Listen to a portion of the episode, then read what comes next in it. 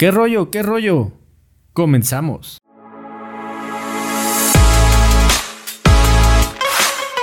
Esto es Invitado.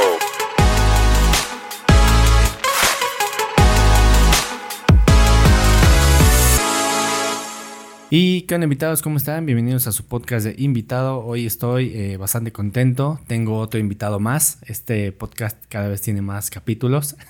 Yay. Irving Espinosa, amigo, ¿cómo estás? Aplausos. No, pues muy emocionado, amigo. La verdad, emocionado de estar aquí contigo en este podcast. Y pues también nervioso. ¿Estás nervioso? ¿Por qué? Pues no sé, volver a las andadas de los podcasts me pone nervioso. A ver si no digo una tontería.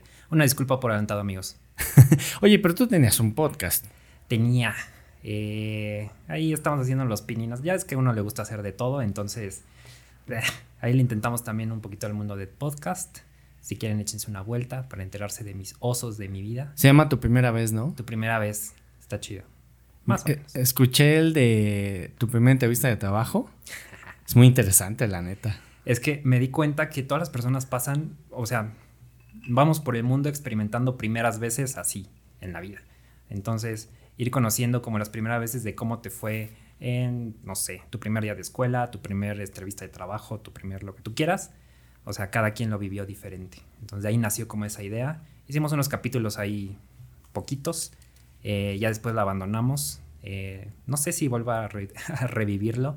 La verdad es que lo hice ahí como una prueba técnica un poquito de para ver cómo se hacían los podcasts, cómo los subíamos a Spotify, cómo lo hacíamos. Y pues ya, ya sé cómo y pues ahí lo dejé. Punto final. Punto y aparte. Algo muy interesante de lo que mencionas de subir los podcasts, ahora es muchísimo más fácil. Por ejemplo, estábamos ahorita hablando de la plataforma Anchor, que tú grabas el episodio, eh, te metes a la plataforma y este, pues nada más como que le das eh, publicar. Lo Exacto. puedes, le puedes poner qué día quieres, la hora, o lo publicas ahora mismo, ¿no? Exacto. Es- y antes no existía eso. O sea, Pues- yo me acuerdo que antes era YouTube, lo subías y, pero ¿qué más había? Exacto. No, pues, o sea, no hice. Lo hice hace como. ¿Qué te gusta? Como yo creo que un año. Cuando empezó la pandemia, este. Pues como que quisimos empezar a hacer un podcast en mi trabajo. Y me dijeron, no, pues Irving le sabe más o menos a eso. Irving investiga cómo hacerlo. Entonces ya fue que me empecé a buscar de cómo hago. O sea, desde la grabación y todo eso, sí sé cómo. Pero dije, ¿cómo lo subo? ¿Qué onda? Y pues ahí empezamos a buscar cosas en YouTube nuestro bendito Gu- San Google que nos salva de todo. Este, y pues ya di con varias formas y una de las más fáciles fue con esta que me dijiste de Anchor y pues ya. Ahí como que das de alta todo, lo seteas, conectas tus plataformas y vámonos. Oye, pero ¿con qué lo grababas? ¿Te dieron una consola o, o cómo le, le hacían? Yo estoy muy impresionado con tu estudio. La verdad es que digo, cuando entré y vi los micrófonos, los pedestales, la compu, la mezcladora, dije, no, o sea, yo vine aquí al estudio profesional. Yo, o sea, uno, lo grababa con mi celular, o sea, Pero literal se con la- escucha bien, güey. Sí, se en escucha serio, se- chido. es respetable el audio, la neta. Está muy cañón. La verdad, tú escuchas mis podcasts, no se escuchan así tan nítidos que aquí mueves tantita, no sé, la mesa y se escucha el sonido de, de- de todo con tus micrófonos. Pero, pues, o sea, realmente, ni, ahí da, se defiende el- el- los teléfonos celulares y la grabadora. Oye, pero esta chica con la que grabas, ¿lo hacen por teléfono? O sea, ¿es llamada por teléfono? Sí, o sea, eso fue cuando quise hacer yo el experimento solo. Al podcast, al podcast se sumó Jess, este, una ex compañera de trabajo. Saludos, Jess, si me estás escuchando.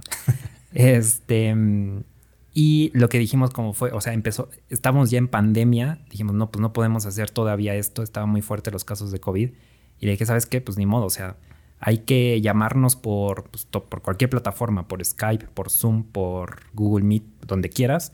Y pues ahí grabamos. Vimos que Zoom, pues ahí ya ves que tienes la opción de grabar. Entonces nos llamábamos por Zoom y pues ahí grabadito.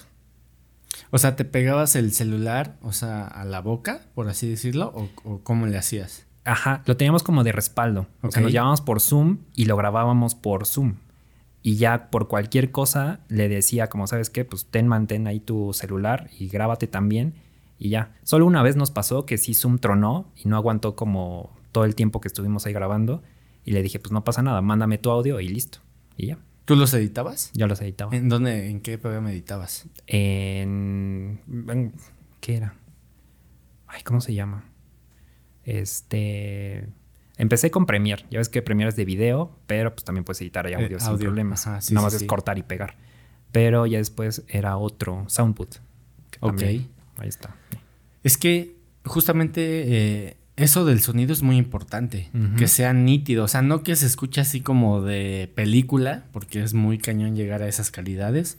Pero que mínimo vayas en tu coche y pues escuche, la neta, ¿no? No que le tengas que subir al volumen al, a 45 decibeles para que se empiece a entender. Me ha pasado. Sí, exacto. No, o sea... Sí, justo. Oye, eh, me- ya estamos platicando ahí en, en WhatsApp. eh, la pandemia, eh, eres papá igual que yo. ¿Cómo te pegó? Es bien complicado, la Ay, neta. Dios. Ya vamos a empezar. La neta sí está de la verga porque eh, yo la a los maestros ya los valoro más. La neta. Así es. No, o sea, te decía, creo que cambiar la, la hacerte papá o mamá te cambia la perspectiva de todo, absolutamente de todo. Y llegar a pandemia siendo papá, creo que igual a mí, mínimo en lo personal, sí digo como, o sea, deja tú cuidarte tú solo, o sea, ya cuidar a alguien más, alguien que es un poquito, que es más pequeño, que es más indefenso, lo que tú quieras. O sea, si dices como, no, o sea, yo me tengo que cuidar, tengo que cuidar a este niño, tengo que cuidar como todo lo que hay alrededor para que, pues obviamente no nos contagiemos, estemos bien, o sea, vivamos felices, vivamos tranquilos. Entonces, escuela, sí, también es otro tema aparte. Dejando un poquito la salud, eh, entrar a la escuela, pues sí está cañón. Este, primero criar a un niño, ahora imagínate como maestro cuidar no solo a uno, a dos, tres, cuatro, cinco, los que tengas en tu grupo. eh, y pues presencialmente, pues tan siquiera dices como, a ver, fulanito, sutanito, perenganito, siéntate, vamos a hacer esto. Las maestras pues tuvieron que entrarle al quite a esta onda virtual, tuvieron que modificar sus técnicas de enseñanza y pues controlar también, o sea, asegurarse de que los niños a distancia estuvieran aprendiendo, creo que sí es bastante reconocible. Un aplauso para todas las maestras y maestros.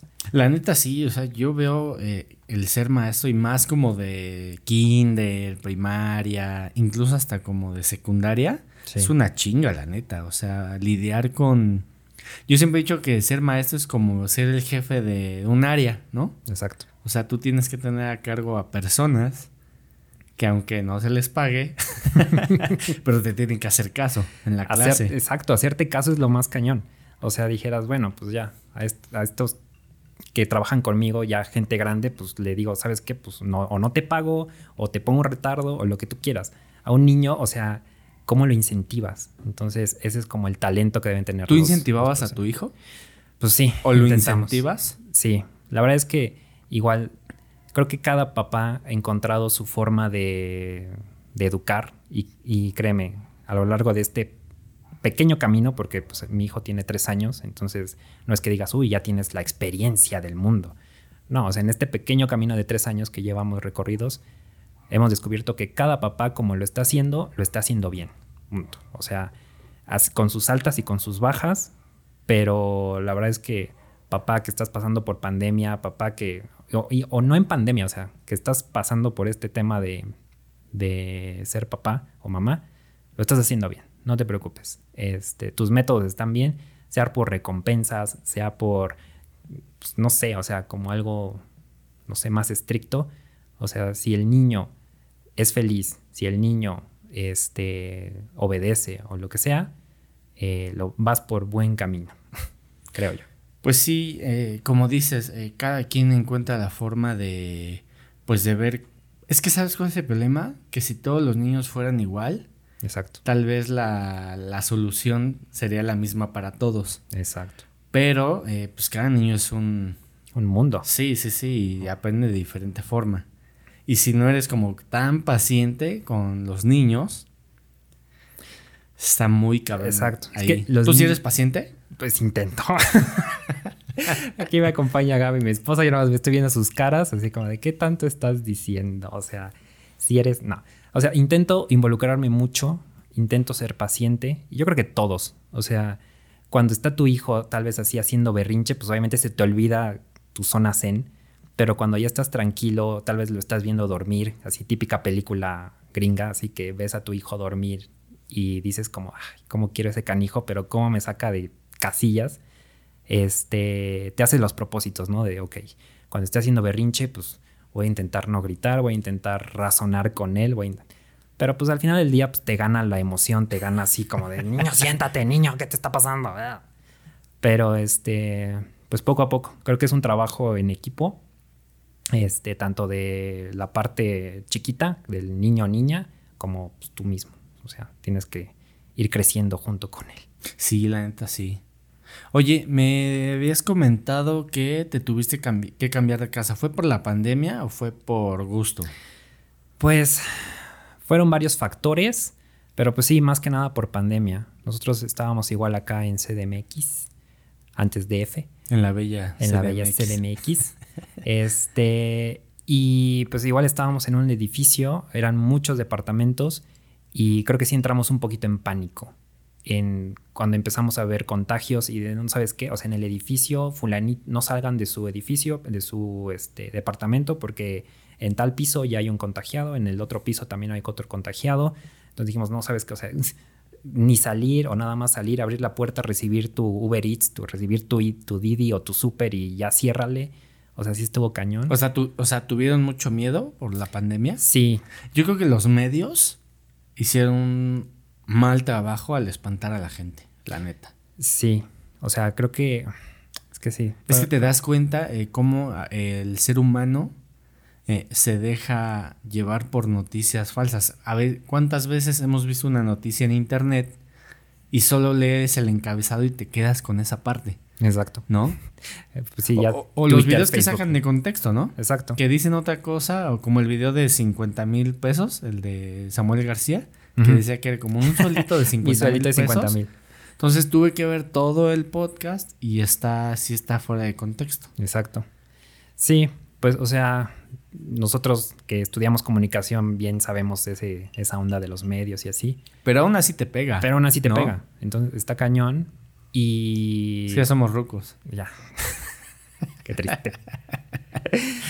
este... Y pues ya... Eh, se me fue la onda. Sí. Y pues ya eso. no, sí, sí, sí. realmente las noticias son bien aterradoras y eh, los medios de comunicación ganaron, están ganando mucho terreno con esta pandemia porque asustan a la gente. Yo me acuerdo en, un inicio, no sé si llegaron a ver que había videos de chinos como convulsionándose al inicio de la pandemia, como por enero, febrero. Mi mamá me mandó un video le digo, o sea, no sabemos. Sí, no sabemos cómo está la onda. ¿Para qué mandas eso? Nomás asustan a la gente. Y la gente sí, sí piensa que es así, ¿no? O sea, se deja llevar por lo que ven en internet. Exacto. Me quedé pensando en las cadenas de WhatsApp y dije, ¿a qué edad nosotros ya mandaremos cadenas de WhatsApp? Yo todavía no mando ninguna, creo. Bueno, si ya en tu WhatsApp recibes la imagen de Piolín de buenos días. Ya eres. Sí, ya estás, ya estás ruco, o sea, ya. Chale. sí te mandan esas imágenes de, de mis papás. Saludos, mamá, papá, gracias por escucharnos. Pero también, escuchen este podcast. Pero, pero, pero lo peor es que lo mandan, por ejemplo, lo mandan al grupo de la familia y luego te lo mandan otra vez privado. Dices, ya me lo mandaste. exacto. Sí, y pues ya regresando un poquito al tema de las noticias, exacto. Es que eh, cadenas de WhatsApp, cosas que ves en Facebook y que no abres, que nada más, como dices, ves el título de que murieron tantos, o sea, ya México tiene tantos mil casos y, ya, y te quedas con solo esa información. Y es como de, no, es que hoy hubo de seguro tantos mil casos, no puedo salir o no quiero salir. Entonces, mínimo en lo personal, creo que sí me vi involucrado y se me metió en la cabeza mucho esto de hoy hay muchos contagios, mañana también hay, va a haber tantos contagios y la curva que nunca han dicho que pues ya que se aplana. que vamos bien o que se aplana. Este, y pues nada, pues decidimos este, ir con mis papás un ratito, que igual están hasta el Estado de México y están igual. O sea, la verdad es que no te voy a decir como de, no, allá no hay casos. O sea, allá está el mundo, la pradera verde y corriendo todos ahí sin cubrebocas. Los venados. Los venados y el río. No, o sea, la verdad es que están igual. Pero, o sea, no estamos tan juntos como aquí en la Ciudad de México. ¿sabes? Así como de que el vecino lo tienes, pues no sé, mínimo a, no sé, un- más metros. No está como aquí pegado a tu puerta. Entonces, Sí, pues, es ya verdad. con eso, pues ya dices como, bueno. Cuando empezó la pandemia, eh, te mandaron a home office. Y Sí. eh, cuando te mandaron a home office, ¿estabas trabajando o hubo un tiempo de stand-by porque no sabían qué iba a pasar? O sea, como unas mini vacaciones. No, o sea, nunca dejamos de trabajar. Eh, yo estoy ahorita en una agencia de marketing digital, que están muy de moda. Este, y empezó la pandemia y sí, afortunadamente mis jefes dijeron como, no, ¿sabes qué? Pues vámonos. Esto sí se, se ve, porque todavía creo que no estaban todos en home office. Antes de que pasaran los semáforos de rojo a rojo intenso, dijeron, no saben qué, váyanse todos a sus casas. Entonces, pues ya nunca dejamos de operar. Afortunadamente, como nosotros somos de marketing digital, teníamos todas las herramientas digitales. Ya sabíamos dónde estaban nuestros archivos en la nube, hacíamos juntas virtuales y pues toda esa onda. Y pues no, realmente nosotros, bueno, yo, yo no sentí la transición muy fuerte. Yo trabajé en una arrendadora Mm. y eh, el problema de la empresa es que no era como digital. O sea, todavía todo lo manejaban en papel. No, está cañón. Sí, o sea, y fue, sí fue impactante. Digo, nunca fuimos a, nunca hicieron home office, porque pues así lo marcaba la empresa.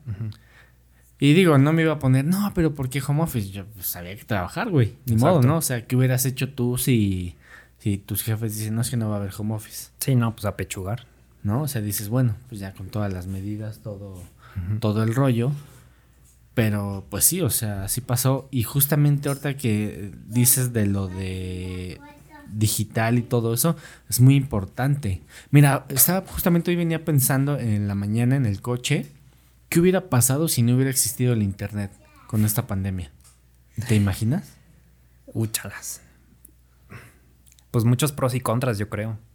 O sea, ahorita lo que decíamos de la información. No existiría la palabra home office. No existía la palabra home office.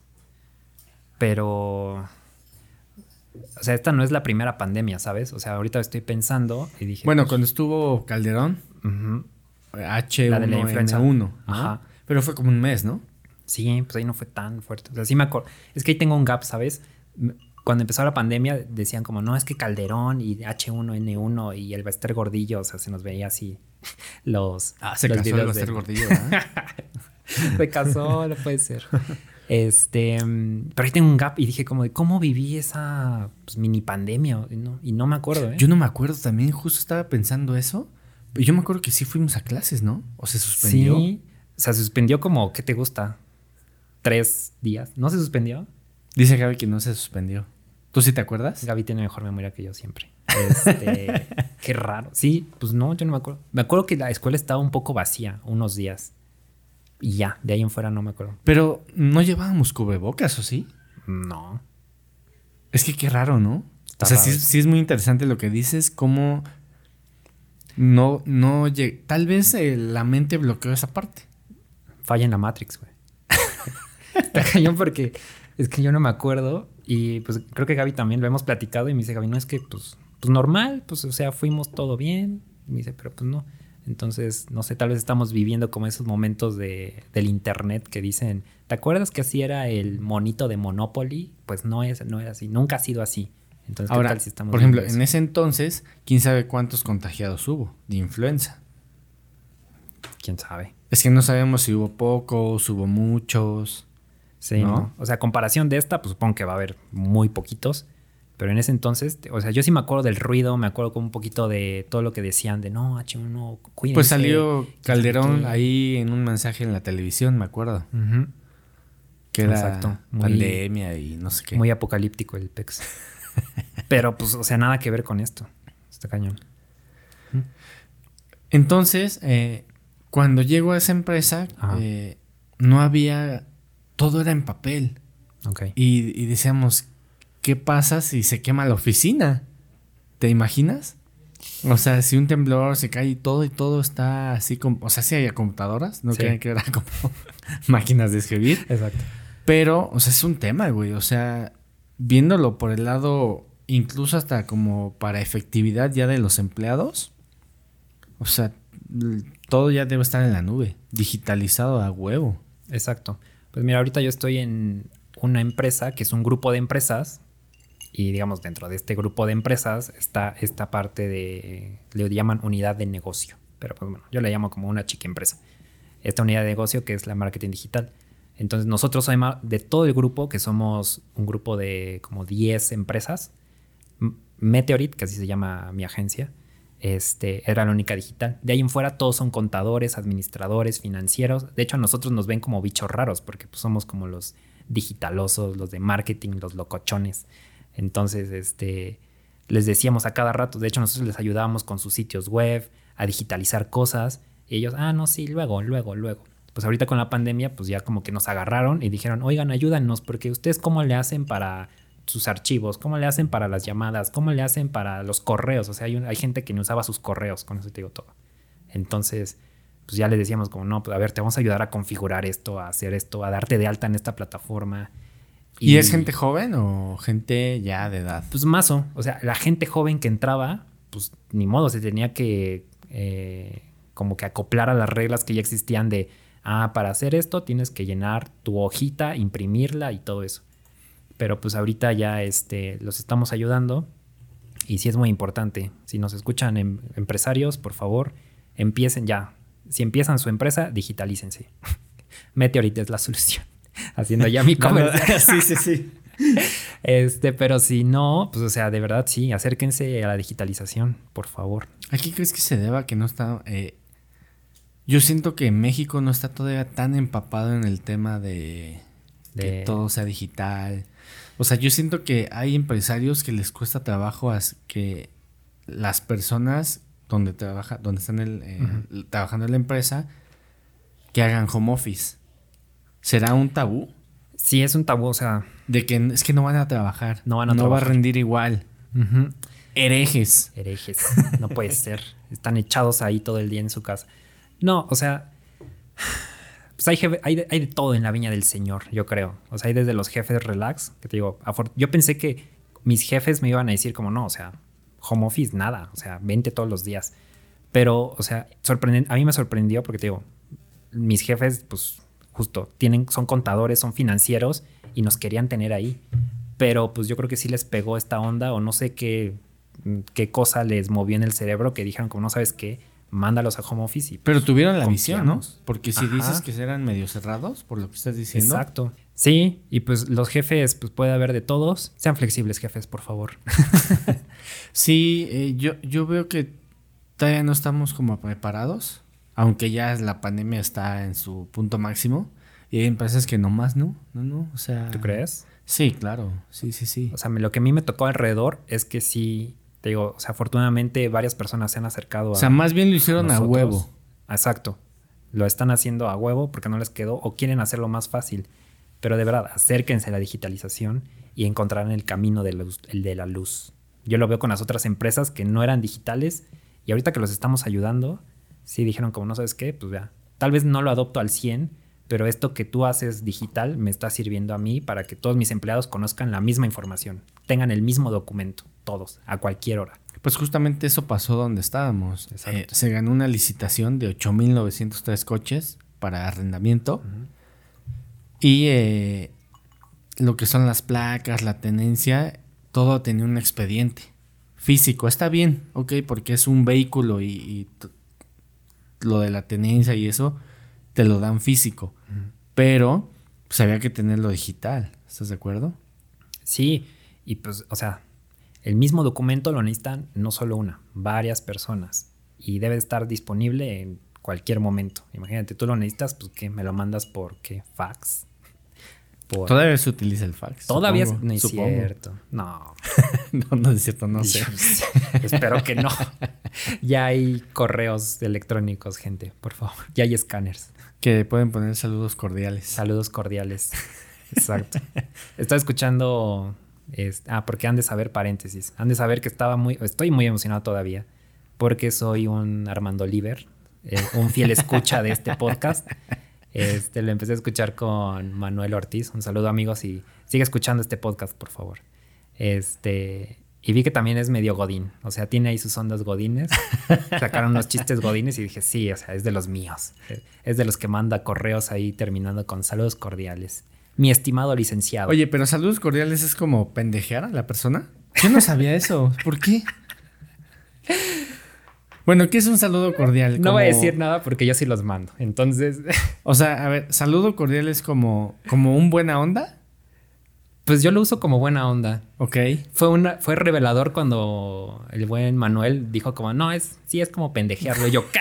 He estado pendejeando a gente todo- toda mi vida. Y yo, no, yo sí lo mando como saludos cordiales. Bonito día. Sí.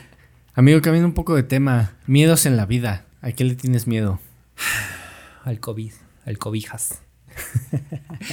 sí, pues, o sea, creo que ya, te digo, vuelvo un poquito al tema de, de ser papá, este, de la salud y pues buscando, haciendo introspección en mi ser, pues sí, yo creo que el miedo es más allá que de un animal o, no sé, aventarme de un paracaídas o lo que tú quieras, más bien, pues yo creo que sí un poquito de la salud. Entonces, enfermarme o que se enferme mi esposa, mi hijo, algún familiar, creo que sí es como. Es como que se lo tengo un poquito ahorita muy a flor de piel. Es que está cañón, la neta. Sí, O sea, yo creo que el COVID es una- la nueva fobia de muchos, yo creo que sí. ¿no? Porque no existía. Es algo Inclúyome. que, que, que existió. Pero, ¿de dónde crees que venga ese miedo? O sea, de, de lo que empezaste a leer, Uf. o viste a alguien que se murió. Y haciendo terapia, ya, a ver, saca el, el diván, el diván de Valentina. Vamos al fondo de esto. Este, ay, igual, pues creo que es igual un, un cúmulo de factores. Este, a ver, déjame busco, busco en mi ser. Pues visto a alguien fallecer, pues no, o sea, sí me he enterado, gente un poquito cercana o no tan cercana por COVID y pues, o sea, no es como que diga como, ah, no, es que falleció fulanito y ya por eso tengo mucha fobia, pues no, pero realmente creo que sí tal vez es de los medios que diga como, "Ah, es que, pues no sé, no sé, no sabría decirte como un factor especial. Fíjate que yo no le tengo tanto, así, tanto miedo al COVID. Sí me cuido, porque sé que puedes, aunque tengo las dos vacunas, este, pero yo soy de la idea de que si tú te mentalizas que va- te va a pasar, a huevo que te va a pasar, estoy seguro. ¿Tú crees? Sí, sí, sí, sí, sí, estoy seguro. O sea, si tú dices, voy a sacar 10 en esa materia, vas a sacar 10. Ok. Estás, estás hablando con el que le gustaba sacar dieces, entonces, Y sacabas 10, ¿no? y sacaba 10. ¿Por qué? Porque Te lo dices, voy a proponías, sacar... Ah, ahí lo está. mentalizabas.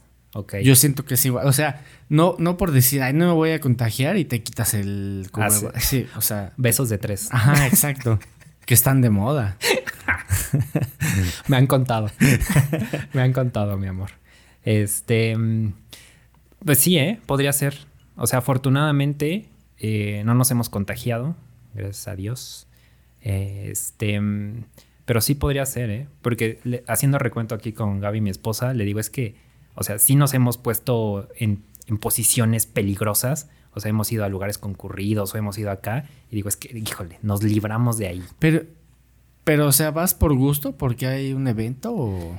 Pues no evento, pero por ejemplo vamos así como a un lugar y pues no sé, o sea, te encuentras que hay mucha gente y es como, uy, y entonces ya como que nada más te escurres así como, uy, con permiso, con permiso, con permiso, y pues pasas por ahí.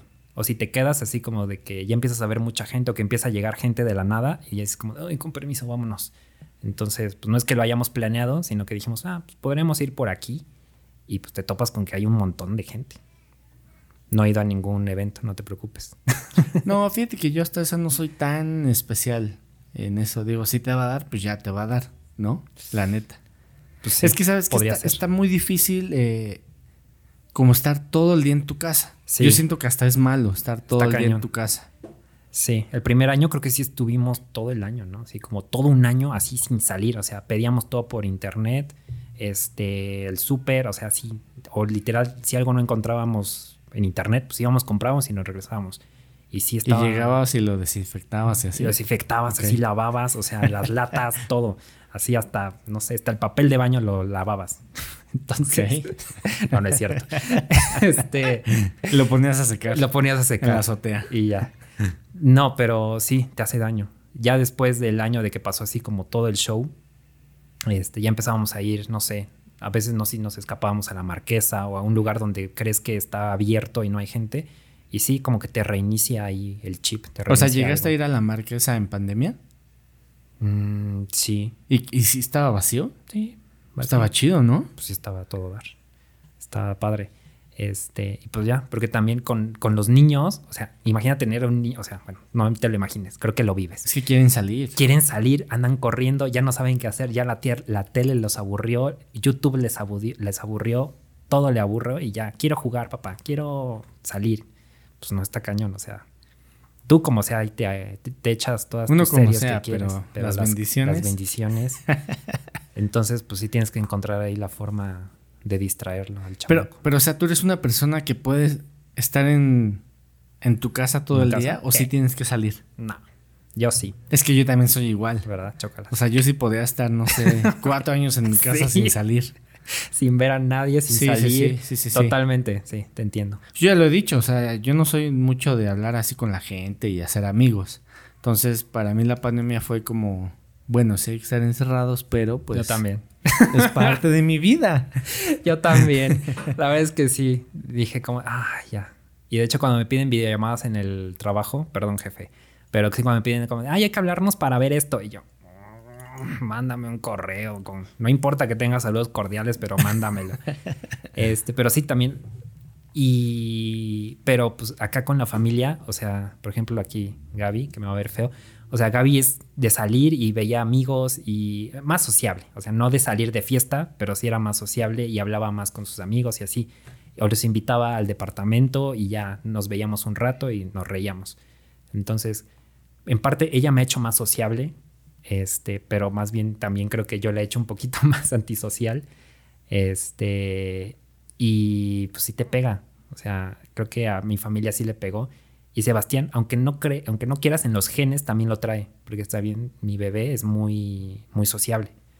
Entonces, pues a veces se cansa de estar solo con su mamá y su papá. Entonces dices como de ya quiero ver a más gente o quiero salir o quiero, no sé, respirar. Entonces, para nosotros que somos más ermitaños, sí la pandemia nos hizo un favor. Pues más, que más no, bien es, es como un escudo, ¿no? Para que no te afectara la pandemia. Exacto. La neta. O sea, hay gente que se volvía loca. Sí. Un amigo que sí es como amiguero y hace amigos donde sea, eh, me decías que eso es, o sea, a mí sí me cuesta trabajo. Y Exacto. vivo solo. Peor aún. No, está cañón. Está cañón. Sí, para todas esas personas, este, pues no sé, abramos un grupo de, de Telegram, de WhatsApp, de Facebook, Para enviar saludos cordiales. para enviar saludos. Sí, porque está cañón. O sea, la gente muy sociable sí la sufre. Le está sufriendo mucho. Yo creo que todavía le está sufriendo mucho. Pero ya menos, ¿no? Como que ya la gente le vale. ¿No? Sí. O sea, ya yo, yo he visto a la gente en los lugares y la gente ya no tiene cubrebocas, como si ya esto hubiera pasado. Otra vez, ¿No? besos de tres. ¿Sí? Ya es muy normal. ya es normal. Sí, este. Pues mira, no te sabría decir tanto. Te digo, igual, nosotros seguimos, ya estamos allá en el Estado de México. Yo Bueno, sigo no, sí. invicto, ¿eh? Yo no me he enfermado. Vientos. ¿Tú sí te, ya te enfermaste? No, afortunadamente seguimos igual invictos. Estaba leyendo ahí algo raro en Facebook, que ya leer como de leí algo en Facebook ya suena como bien raro, ¿no? Sí, sí, sí. Leí algo en Facebook que si no te ha dado es porque ya tienes como superpoderes o tienes genes ahí como Es lo que estaba de escuchando. tercera y eso sí es generación verdad, ¿no? de raza acá mexica suprema. este, no sé, pues no sé, porque si lo leíste en Facebook está como dudoso. Pero mm, pues, eh, me gustaría creer eso. Me gusta creer eso para perderle un poquito de miedo al COVID. Como sabes qué COVID, pues no me he enfermado, quiere decir que tengo superpoderes. Me la pelas. Me la pelas. Oye, ya comentábamos hace ratito que ya tenían buen que no nos veíamos. ya. Yo, Ah. de- yo me cambié de campus en como a la mitad, un poquito antes de la carrera, y de ahí ya nos dejamos de ver, Cañón. ¿no? O sea, tiene un buen. ¿No terminaste con nosotros? no, no terminé con ustedes. Yo terminé aquí en Ciudad de México. Sí, es cierto. Sí, es cierto. Uf, pues ¿quieres que hagamos cuentas? A ver. ¿13 años? No. Más o menos, ¿no? Sí, 13. Oye, comen- comentabas que eh, te gustaba sacar 10 ¿Eso no era como un peso para ti? O sea, ¿no era como que te Ay. obsesionabas en esa parte? O sea, que... Sí, y spoiler alert, si te escucha gente joven, este, los dieces no sirven de mucho, amigos. o sea, no es como que en tu trabajo llegues con tu boleta de 10 cerrado y ya te digan como de, ah, sí, vas a ganar un sueldito de 50 mil pesos. No. Bueno, una vez justamente tuve esa discusión con una compañía de, de ahí de, de la uni de uni. que me decía, es que yo tengo que sacar buenas calificaciones para tener un buen trabajo. Nah. Y yo trabajo desde los 14 años. Entonces, pues me reí, me reí profundamente dentro de mí, así me carcajeaba y yo decía, pues es que eso justamente no te va a servir. Exacto. Lo que te va a servir es que pues te relaciones con las personas. Pero Sí. yo creo que también es bueno tener esa dedicación. Más, más que tener el 10, es la dedicación que le lo vas a dar a las cosas. Exacto. Yo lo veo por ahí. Y, y siento que a veces la- las personas que tienen ese peso, siento que a veces sufren mucho como que se estresan demasiado. Ajá, por- si no lo logras, o sea, es, pues sí es que se hace una adicción. O sea, bueno, yo así me lo tomé, no sé si a todos le pase, que por las gentes, las gentes, las personas que he platicado que como que comparten mi misma ideología de no sabes qué, pues vamos a sacar 10. Este, que pues te puedo decir que sí son pues varias personas que me he encontrado en mi vida que comparten esa visión de vamos a sacar 10, sí, y así formamos un equipo de puros 10 este, la sufren, la sufrimos. Y, y empieza como adicción de, ¿sabes qué? Pues todo este mes saqué 10 en todo. ¿Sabes qué? Pues el otro, pues ya sacaste un 8, sacaste un 9, pues ya te pesa y dices como, "Ah, ¿por qué no saqué 10? A ver, y hay que seguirle dando.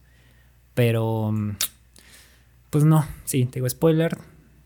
O sea, te ayuda en el cómo, en la disciplina, como dices, en desarrollarte hábitos, en volverte meticuloso, pero en el número al final, pues no, o sea. Pues ahí- ¿Cuál, cuál fue la ocasión donde más sufriste por tal vez no conseguir a lo mejor un 10? bueno, yo soy igual. No en las materias, porque la, la verdad es que no soy tan así, pero sufro mucho con el podcast. Que se escuche bien. Que se escuche todo O chido. sea, me, me estreso demasiado. Así como que no mames, no se va a escuchar bien y, y, y a ver, escúchalo y vuélvelo a escuchar y así. Exacto. Me pasa mucho. Entonces, de alguna forma, así como que sí te llego a entender. Exacto. Pues mira, a ver, respondiendo a tu pregunta, este, una vez nos, me- nos reímos aquí con Gaby porque nos acordamos mucho de una ocasión en la que francés saqué un 8. Entonces, yo me enojé muchísimo porque el profesor, lo siento, pero el profesor era muy barquísimo y pues no, no nos daba clases o así. Entonces yo me acuerdo que en su examen, pues yo saqué cosas bien, o lo hice bien, y el, el maestro me puso así como, ah, sí, toma, tu calificación final, 8. Y yo, pero pues, ¿cómo? ¿Pero por qué? ¿Quién sabe qué? Entonces, este, pues más bien no me costó, pero pues me acuerdo que ahí me enojé muchísimo y le fui a pelear y le dije sus frescas y todo eso. Y le dije, pues usted ni entra a clase, ni da clase bien, ni es un buen maestro, que quién sabe qué. Y pues ya, y mi enojo, y me re- nos reímos con Gaby porque mi enojo lo transporté con Gaby y ya éramos novios. Y me dijo Gaby así como de, oye, ¿qué te pasa? ¿Todo bien? Y yo, cállate, no quiero hablar contigo, que quién sabe qué. Y me fue así bien No indignado. mames, le gritaste. Sí. Ok. Me ac- Nos acordamos mucho de esa ocasión y así de, ¿pero por qué? Y yo, Gaby de maldito. Ajá, y, y Gaby bien preocupada, ¿no? O sea, preocupada de qué onda, pero qué le pasó, qué se peleó, qué. Y yo saqué un 8, saqué un 8 en francés. Y Gaby así, ay, este pende. o sea, no sé si pensó eso, pero dijo como de, ay, tu problemita, ¿no? O sea, hubieras reprobado o te hubieras, te hubieran suspendido, yo qué sé. Pero pues, o sea, sí, o sea, en mi cabeza sí está como así, este, la obsesión de sacar 10, 10, 10, 10, 10. Eh, pues al final del día, o sea, ya siendo, ya que tengo más años de experiencia, me dice Gaby, ¿vas a ser igual de intenso con tu bebé, con, con tu hijo? Le dije, no.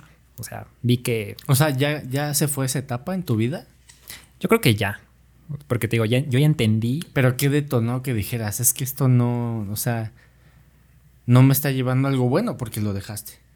No, o sea, creo que hasta lo dejé porque se acabó la etapa estudiantil, por así Ah, ok, decirlo. ok, ok. O sea, creo que hasta el último día de la universidad seguí obsesionado con los 10. Este, y pues logré completar los más 10 que pude en toda mi carrera estudiantil. Y pues ya, pero ahorita en el trabajo, pues te das cuenta que pues, ganar un premio, tener mención honorífica o lo que tú quieras, pues no, no es como que llegues con tu jefe y le digas, hola jefe, mire, gané el lince de oro. Me acuerdo mucho de nuestro director de carrera que su lince de oro, ¿te acuerdas dónde lo tenía? Sergio. Sergio. De hecho, de hecho, este, le escribí ayer. Ya, invítalo. Sí, sí, sí, de hecho, este, lo voy a invitar. Tello, te queremos por aquí. Siéntate aquí.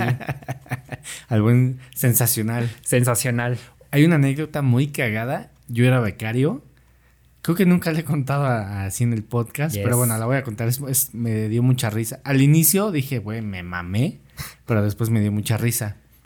Ya ves que él tenía su oficina y los becarios podían entrar como... Tenían acceso a su computadora. Los becarios podían hacer lo que quieran, eran, dios, eran dios, mini dioses.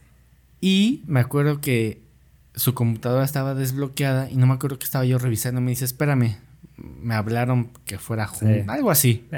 Entonces yo bien pinche maldoso en su escritorio, las carpetas, le tomé una foto y oculté esas carpetas. Yes.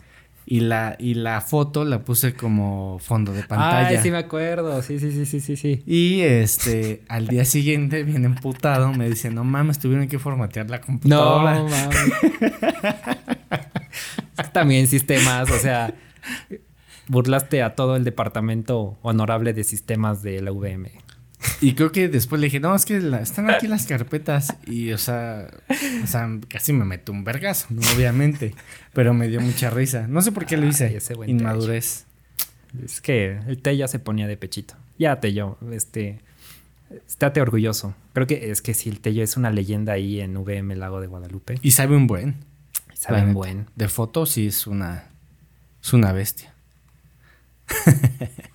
Oye, pero entonces pero durante la primaria, secundaria, ¿te obsesionaste con los dieces o solo cuando llegaste a la, universidad? Mm, siempre, siempre en mi vida. Desde Kinder 1.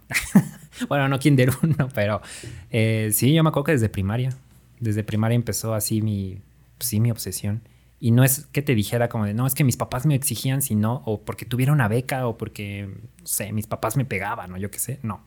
Realmente era como algo como de Irving este, ponerte una meta o decir, como sabes que tengo que dar el máximo y tengo que obtener lo más que pueda de aquí. Y ya. Y después ya llegaste al mundo laboral. Llegué al mundo laboral. Ajá, y me di cuenta que, pues no sé, o sea, sí me ayudó, o sea, tener los dieces, como te dije otra vez, es, te ayuda como en la técnica, te ayuda como a, ¿sabes qué?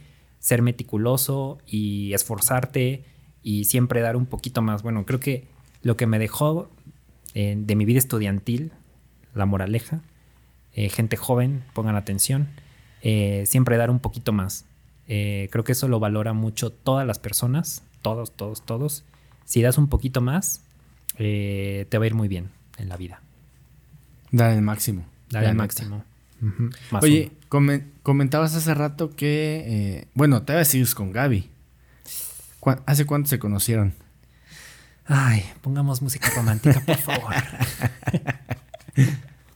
este, igual en la universidad.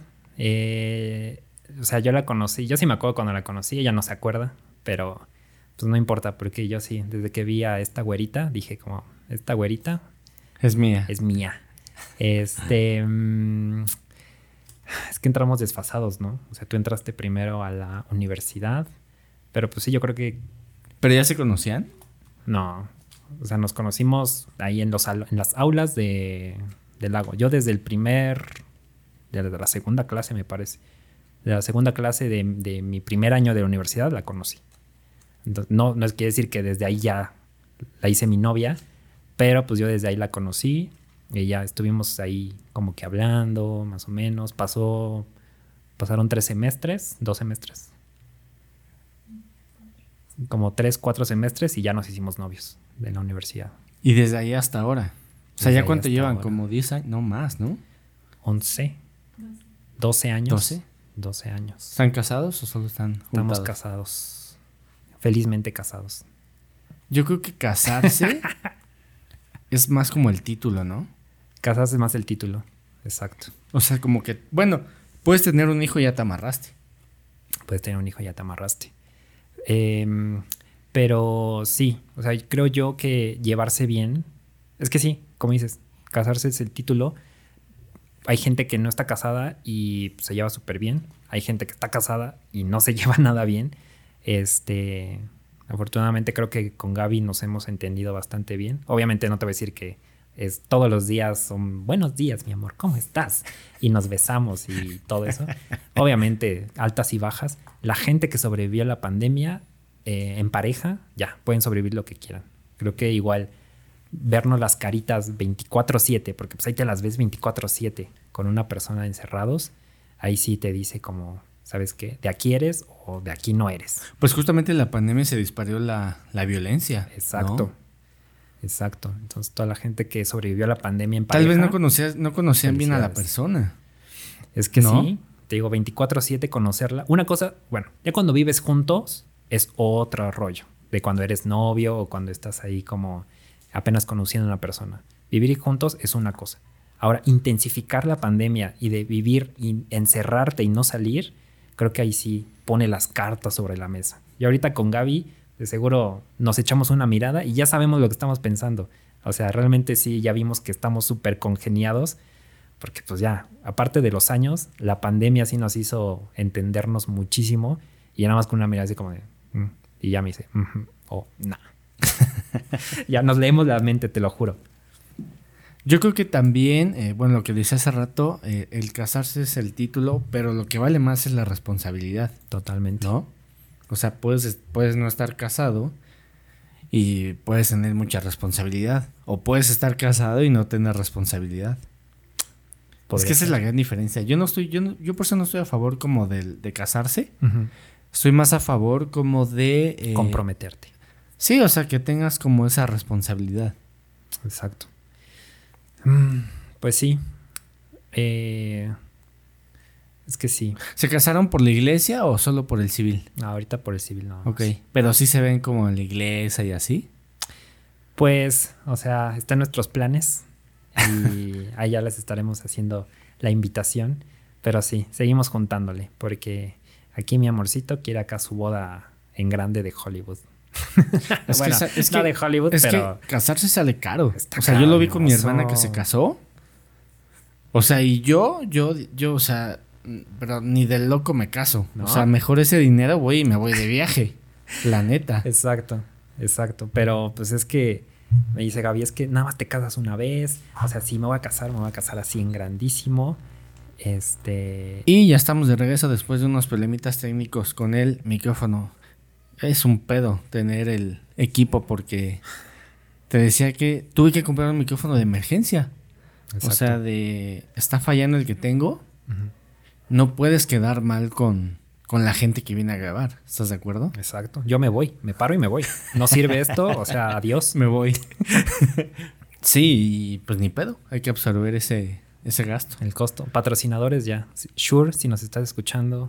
¿Has visto los este, micrófonos de Shure? Uf, preciosura. El SM7 está, vale como 500 dólares, 10 mil pesos. Esa es una lana. Una lanita. O sea, ya tener dos, porque para el invitado y para, o sea, para mí, Exacto. es una buena inversión, Exacto. ¿no? Pues mira, propóntelo y así ya, es la meta. Patrocinios. Como sacar un 10, favor. ¿no? sacar un 10. Saca un 10 en los en, en microfonía. Sí, pero bueno, ni modo. Ni modo. Así Pero ya, ya se escucha bien, ya no hay como interferencia. Perfecto. Todo por ustedes. mis Para que escuchen el podcast. Exacto. Oye, pero, ah, te decía justamente de, de casarse. Tan, tan, tan. Sí, yo siento que es más como la responsabilidad de. Pues del compromiso, ¿no? O sea, que el papel. Porque siendo sinceros, yo siento que es como más el show casarse. ¿A quién no le gusta que lo inviten a una boda? Seamos sinceros. Es ¿no? que sí, es lo que decíamos con Gaby. Y pues Gaby está muy consciente, y yo también, de que la boda no es para ti. O sea, es para los invitados. Vengan a comer, a bailar, a todo eso. Y pues son más para los invitados, que es un momento que compartes. Está padre. Y creo que sí, yo todavía sigo teniendo la ilusión. Espero que Gaby también. Este.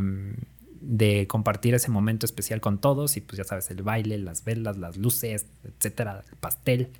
Eh, pero pues sí, es más un show para invitados. Sí, la neta sí. No, yo preferiría un viaje. Un viajecito. ¿Cuándo has escuchado que alguien se arrepienta de haber viajado? Que digas, no, es que no, no, Depende no, no del hubiera viaje. viajado. Y ya depende del viaje. Bueno, si vas a, a otro país, está muy difícil que te arrepientas. A menos que te pase Depende algo. del país. A menos que te, digo, si te bombardean exacto. así, ahí sí no te va a gustar, ¿verdad? Mi viaje a Irak estuvo soñado. Pero no, sí, justo. O sea, son poquitos. Bueno, no, de hecho, no. No conozco a nadie, ¿eh? A nadie ver, a ver, diga- si tuvieras el dinero para la boda, o sea, que tuvieras, no sé, ponle, no sé, 10 mil dólares, ¿no? Ok. A ver, ¿qué harías? Yes. ¿Boda o viaje para los dos? Este. mm, uf. O sea, ya tienes el dinero aquí. No, ya, este, no va a haber problema. Aquí está el dinero. Yo, yo, yo. Es que sí viaje. me hace los ojitos el viaje. Pero aquí Gaby me, me va a meter un pellizco de que boda, niño, boda. Este, no, pero sí haría viaje y complementando a esta pregunta, este, justo estábamos viendo con Gaby una serie en Netflix que se llama, ¿cómo se- en español se llama Boda o Hipoteca. Y así mm, ponen a, van a entrevistar este, parejas y las parejas pues justo quieren las dos cosas, pero pues nada más tienen dinero para una.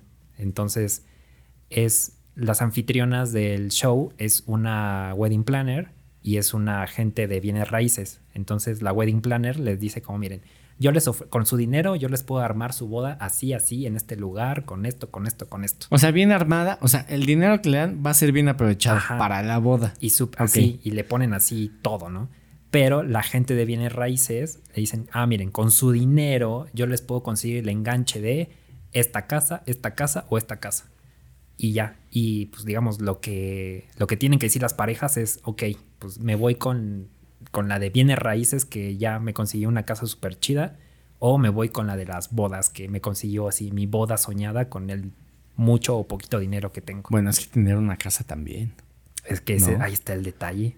Y yo siempre Ahí me está voy por todavía las más de pensarse más. Sí, porque ya es un patrimonio y pues es una inversión. Entonces, que raramente las parejas se han ido más por la boda que por la casa. Yo siento que la boda es más como para complacer a otras personas. No siempre, Para invitados. Pero- Exacto. es que es algo que dura, ¿cuánto? ¿Siete horas? ¿Una boda? La misa, que es una. La Luego la gente va a dormirse. y Es luego que- la fiesta. Pues es que lo chido de la misa pues, son los votos y es como lo que te le dices a tu pareja, ¿no? Este, pues ya. O la ceremonia maya también. Ahí, ya- o sea, ya estoy poniendo bueno, yo he conocido a varias parejitas que ya O sea, está se de van moda a, la a ceremonia. la playa. ¿Cómo es esa ceremonia? Pues nada, pues, bueno, no le he visto porque no me han invitado. Si alguien de mis amigos o que escuchan se casa en una boda ya maya, invítenos. Pero este, pues yo nada más veo como el ritual, ahí como lo, igual como los votos y los mayas le ponen ahí como la depuración, hierbas, incienso. Se ve padre, se ve chido. Y también, y participan los invitados, ahí no se van a dormir. Entonces, estaría chido como ese tipo de bodas. Y pues de ahí ya te pasas a la playa y vámonos. De ahí la sigues hasta quién sabe a qué hora. Entonces, esas bodas estarían chidas. ¿No quieres una boda maya? Dice que no. Pero están de moda. Están de moda. Es como subirse al, al tren del mame de me voy a ir a casar a Cancún. Es que es lo que te digo. O sea, ya, o sea, hay tanta, tantas cosas que dices, güey, es que, ¿qué voy a elegir? Exacto. Se, se vería mejor que se fueran de viaje Y te casas en el y viaje. que te casaras Sí, o que pues te sí. pusieras como... Boda maya, güey. ya. No, no, no, un como velo. Es, te pones un velo de novia, tú te pones un, Un un moño. moñito y en la Torre Eiffel así como que agarrados de la mano. Y esa podría ser la boda. Pero, pero los invitados. No importa, le mandas, le, le mandas la foto. Mira, ¿sabes que me acabo de casar? Es que este, me puedes mandar un regalo a y ya pones la liga de Amazon. Ah, Del tostador, del refri, ya. de Eso. una interfaz para que hagas tu podcast. Exacto. Para micrófono. Estaría chido. Es que sí. Pero sabes que ahorita me quedé pensando y es que es la sociedad. Ahorita que dije los invitados, es que sí, me acuerdo que alguien me dijo, es que pues, si no hay invitados y nadie lo vio, pues no te casaste. O sea, yo que vi, bueno, sí, yo que vivo en un pueblo, así me dijeron como, no sabes qué, es que tienes que invitar a fulanito, sutanito, perganito para que la sociedad vea que te casaste y que ya eres pues, papa casada. Pero pues sí, más bien, eso es como una de las ideas arraigadas que tengo. Que así ahorita me salió como del inconsciente de, ¿y los invitados? Si no hay invitados, no van a saber que me casé. O sea, tú sí tienes que ver invitados para que te sepa la boda. Pues yo creo que sí. Sí, mi lista es grande. bueno, no es grande. pero cuando hacíamos, cuando platicamos de boda con Gaby, decimos como, no, pues, ¿quiénes son tus invitados? Y Gaby, no, pues, yo hablo mucho tantos. O sea, O sea, ya no tiene tanta familia, por así decirlo. No. Ok. y yo sí tengo familia, familia grande. O sea, va a salir cara esa boda. Va a salir cara. Digo que mejor un viaje. Aunque sea Veracruz, pero pues. Bien pagado ese viaje. Bien pagado. Veracruz es chido. A mí me gusta. Además, yo creo que viajar te abre mucho el, el panorama, Totalmente. ¿no? Sí, aprendes un montón de cosas. Que eso sí, espero, pues sí, bueno, quién sabe por qué cama- pandemia. Pero pues sí, espero enriquecerle a mi bebé pues, con más cultura viajes, porque sí, lo que cuando vas a, por ejemplo, yo nada más fuera del país he ido como a poquitos lugares, pero Gaby me va a decir como otra vez vas a hablar de Italia. Pero el que yo fui solito, solito fue a Italia Ok. Y pues ahí aprendí un montón de cosas. O sea, cosas, meterte al museo. ¿Solo fuiste de- a Italia? sol- bueno, en Italia y estuve, sí, solo en Italia. Ok. Yo no hice como el road trip de Francia, Ámsterdam, Italia, etcétera. O sea, yo de Italia me moví, estuve en Roma, Venecia, Florencia, o sea, como hice como varios, un circuito Italia. Ok. Entonces, bien. Está padre, o sea, Porque yo- conozco. Bueno, yo he ido dos veces. Y la primera vez eh, sí como di un tour como más. Como de más países. está padre también, porque también Pero un solo país no está mal. Está bien. Ajá, es que cuando Conoces mí- más. Cuando a mí me lo ofrecieron, me pusieron las dos. ¿Te fuiste cosas. con agencia? Eh, no, o sea, no me fui en, en viaje de grupo. Nunca sino- se vayan en viaje en grupo porque esos, esos güeyes te dicen nos vemos aquí a las 10 de la mañana Y valen madres. y tal vez tú te quieres seguir rascando los huevos en el hotel y dices no quiero irme todavía, quiero desayunar Exacto. apenas. Es lo que yo pensé, exacto. Entonces me pusieron las dos opciones de, ¿sabes qué? Te hacemos como el todo el trip de, ¿sabes qué? Vas a viajar en tantos países y en tantos días. Y eso es lo que me, me gustó, pero no tanto, de que eran tres, no sé, cuatro países en, no sé, diez días. Y es como, pues, ¿qué, qué voy a ver en cada país en un día? O sea, no voy a ver nada. Eh, pues nada más voy a poder decir que lo pisé y ya. O sea, sí, pisé aquí, pisé la plaza principal, vi tal museo y de ahí me moví a tal país. Y me ofrecieron otro de, ¿sabes qué? Pues, pues, quédate en un país y pues te, te vamos paseando por todas las ciudades. Y ya, entonces me fui por esa opción, que fue Italia. Y ya, entonces sí conocí un montón. Pero no te di- no, no ibas con un guía. No, Es que eso es lo chido. es lo chido. Es que luego las agencias de viaje. Casi me atracan tres veces, pero ¿En serio? sí, pues me fui solo, me fui a solapa. Sí, yo también, la primera vez. Pero no vi nada raro. ¿No? ¿En qué año bueno. te fuiste? ¿Tiene mucho? Pues sí, ya tiene unos añitos. Yo fui en 2015 la primera vez. Y luego la última fui en 17, ¿no? 16. 2000... 2020. Sí, no. No, el mío ya tiene añitos. Pero no hace, o sea, haz de cuenta que había ciudades que yo no tenía el hospedaje, no tenía nada. Y eso está chido. ¿Sí? Sí, claro. No, en serio, en serio, No. de verdad, de verdad. Los que están escuchando, si un platícame. día Convénceme. no han ido a Europa y van a ir a Europa, vayan a una ciudad donde no tengan nada planeado. Es que, ¿sabes qué? Eso te hace conocer más de la ciudad. O incluso hasta del país. Pues sí. De verdad, me tocó creo que en Ámsterdam. Ajá. Tenía más o menos como ubicado el hostal. Sí. Fui y me dijeron, no, no hay espacio. Y yo dije, "Mm", y ya me puse a, a recorrer las calles hasta que encontré un, un hostal. Otro hostal. Hacía un frío de la verga. Que yo dije, no mames con ese pinche frío. Pero conocí más. Sí, caminaste está chido más. la aventura, no está mal. Exacto. O sea, ahorita no sé si lo haría, porque ya sé como más, más ruco. Pero en ese tiempo fue, estuvo chido. O sea, Más de estuvo- quiero mi camita y Sí. quiero mi calefacción. Exacto. O sea, estuvo muy interesante. Sí, no, pues, o sea, yo fui y es que si hay, aquí sale a relucir la personalidad de cada quien. A mí no, a mí sí me gusta tener como un poquito más de planeación.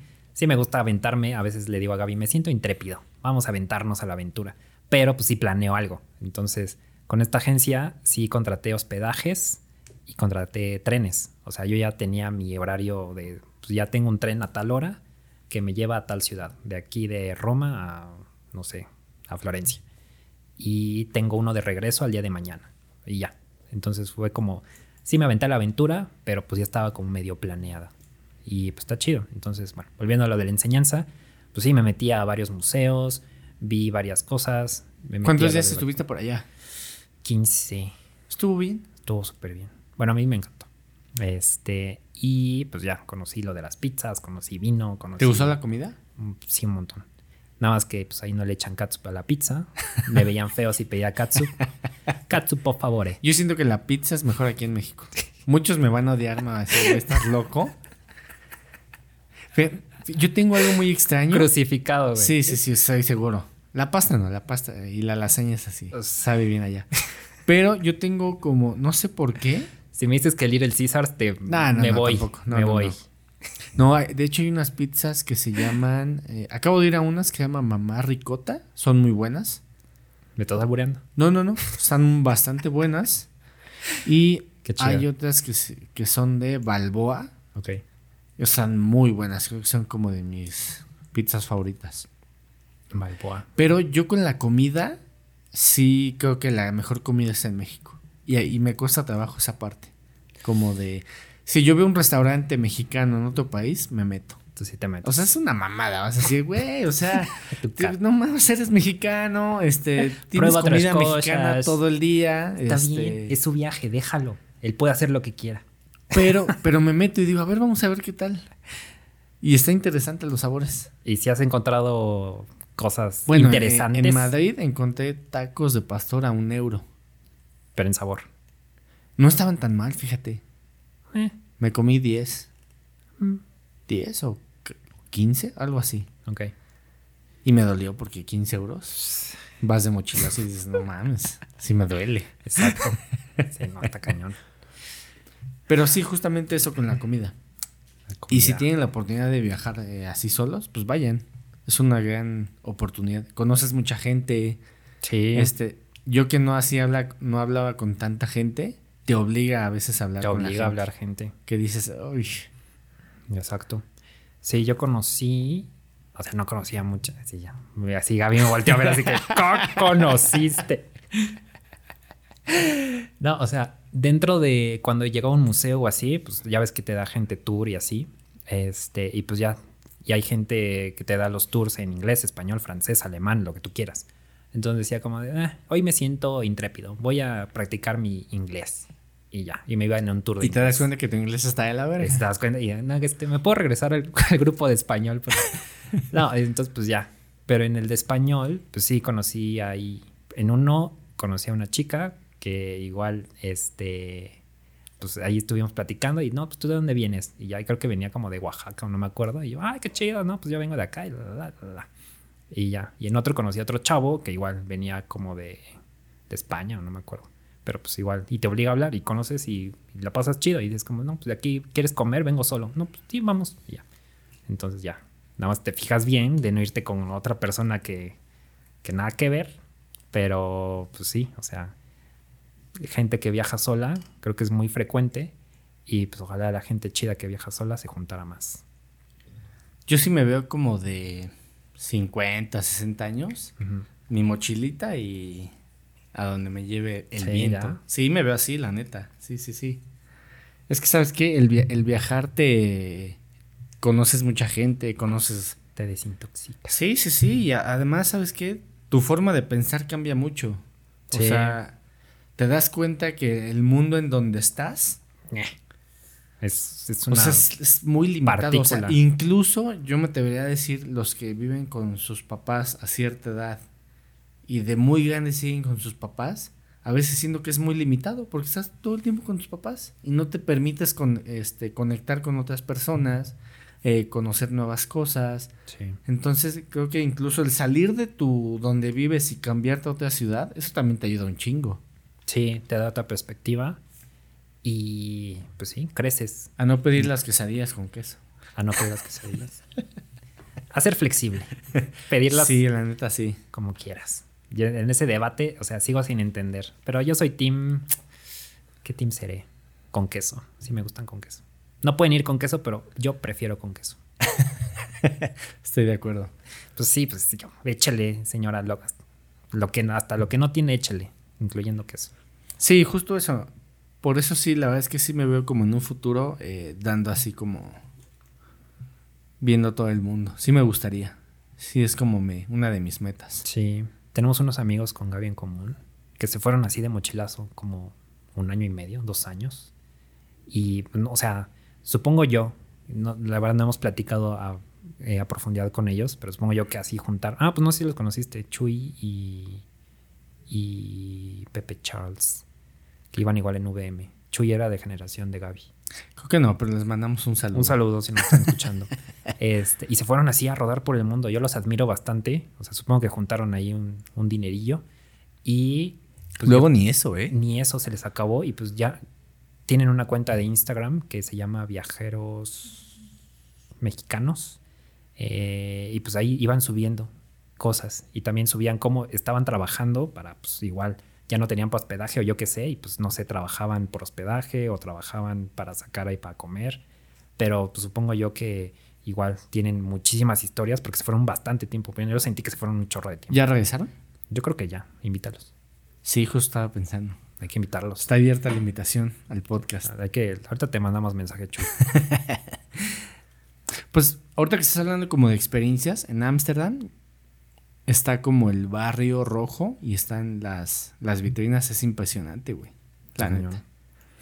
O sea, cómo ves a las chicas y la gente se acerca. La neta. Sí. Sí. O sea, es muy, es muy, muy impresionante cómo... eh, bueno, no impresionante. Está como normalizado Normal. esa parte allá y, y hasta tú lo ves normal, dices, "Mm". porque estás en el país, o sea, estás... A donde fueres, haz lo que vieres. Ajá, y o sea, la ciudad huele a mota, este, todo es buena onda. Exacto. Y es muy, es muy interesante ver cómo la prostitución ya es algo que está regularizado. Que debería de estar regularizado en todas las en todo el mundo. Porque eso da pie a muchas cosas. Exacto. Es que, por ejemplo, aquí en México hay mucha prostitución. Pero si estuviera regulado, estaría mejor. Es más, hasta es más seguro para las personas. Sí. Pues sí, o sea, sí. O sea, es un tema fuerte si lo, si lo quieres ver, pero yo creo que sería mejor que estuviera regularizado. O sea, no, no, no, no habría como tanta.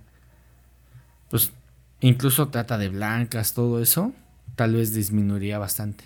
Porque puedes ahí como. Pero no me quiero meter en ese tema porque no sé mucho yo, del tema. Exacto, y yo. Pues supongo que sí. Exacto. Pues sí. Pues, o sea, lo estamos viendo como hablabas un poquito de eso con Kide, de la marihuana y todo esto. Este, de que pues ya lo están regularizando, ya cada vez se está viendo más normal. Y pues sí, o sea, a favor o no, no sé, pero o sea, sí podrías saber que la marihuana para algunos efectos de medicina o para algunos efectos de gente que sufre dolor o yo qué sé, pues o sea, sí les está ayudando. Y regulariz- regularizarlo, eh, pues sí podría ser un gran acierto. ¿Tú la has probado la marihuana? Mm, pues no, realmente. Ni en cupcakes. Ni en cupcakes. ¿Por qué tienes? sí tengo. Yes. Hoy es el día. No, pero, o sea. me- Ah, bueno, una anécdota muy cagada que me pasó cuando llegué a Madrid.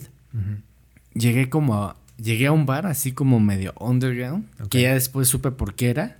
Haz de cuenta que ahí los bares, cuando estás dentro del inmueble, pues está todo el ruido, o sea, se escucha muy fuerte. Sales y no se escucha. Ujú.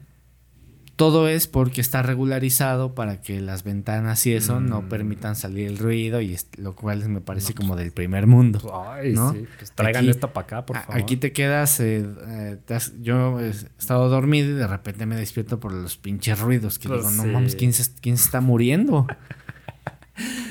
Exacto. Y este, había dos chicas que eran, no me acuerdo de qué parte, este, estaban fumando como juca, se llama así. Ajá. Y yo quise fumar, pero como nunca había fumado en mi vida, este, como que me pasé el... ¿La bocanada? Ajá. Pero no sentí nada, o sea, no sé cuál sea como el chiste de eso. A lo que voy es que, eh, pues si vas a probar algo, pues lo tienes que hacer, o sea, de alguna forma. Y si está como legalizado de, de todo eso, pues hasta te da más confianza, ¿estás de acuerdo? Sí, sí, no, o sea, un poquito de, de lo que platicaban con Kide, me acuerdo. Pues sí, es que es probar, pues no te hace, no te hace mal, siempre y cuando, pues decía, no se convierte en adicción, no se convierta como en algo más fuerte de que lo necesito, de que ya te va a la perdición. A mí sí me gustaría probar la mota por mi hija. O sea, porque es que la neta, nuestros hijos, ¿cuántos años tiene tu hijo? Mi chiquito tiene tres. Bueno, mi hija tiene cinco, no es mucho, pero estoy seguro que va a llegar cuando ellos estén más grandes, que ya todo va a estar normalizado. Exacto. Y yo creo que si tú, uno va a dar un consejo, necesitarías como primero, pues, ver Sí, cómo está la onda. Sí, o sea, para decir no lo hagas o, o qué onda, pues tienes que saber. Te conocer. sacaría de onda que te llegara y te dijera, no, pues mira, tengo aquí mota, voy a fumar al balcón. O voy abajo a O fumar. sea, que tú dijeras ahorita, no. no, tu hijo, tu hijo. Ah, mi hijo. Pues sí me sacaría de onda. Este, pero pues ya, o sea, yo soy muy preguntón. Entonces, Ajá, yo también. sí le diría sí, como sí. de, a ver, ¿por qué? ¿De dónde la sacaste? ¿Cómo, cómo funciona? ¿Qué? Pero ¿sabes qué? ¿De dónde la sacaste ya no? Porque ya va a estar normalizado. O sea, estoy hablando de Bueno, sí. en 10 años. No, pero no, pues es muy así, poquito, ¿no? pues, 20 dice Gaby. en 20, 40 años. No, o sea, tal vez, no, o sea, si es que sí. Yo sí ya como, a ver, ¿cómo llegó esto a ti? O sea, ¿por qué medio? O sea, por tus amigos, por la escuela, por, no sé, yo qué sé. Pero, pero pues sí, o sea, trataría de indagar más. Yo le diría, enséñame a fumar. ¿Cómo lo haces? Sí. Estaría bueno, bien. es que yo soy así. Exacto. Pues sí. Es que sí tienes que encontrar la forma. Y algo Es así que- que, yo creo es que prohibirlo es, es- está cañón. Porque Es si te prohíben peor. algo, o sea, es como, ay, no, ahora lo voy a hacer más por, por mis calzones. ¿Qué hubiera pasado si tus papás te hubieran dicho puro 10? Sí, soy bien contreras.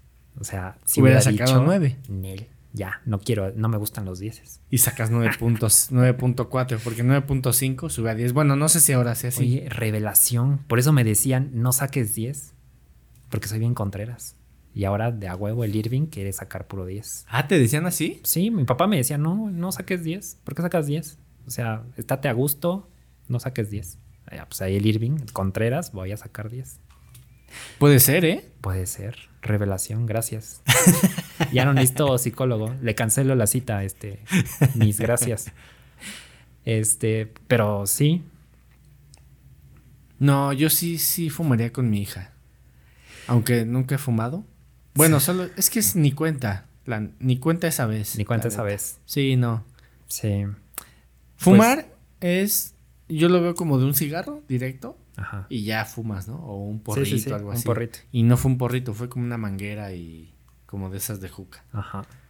Mm, Entonces, considero que no fue como una fumada. exacto.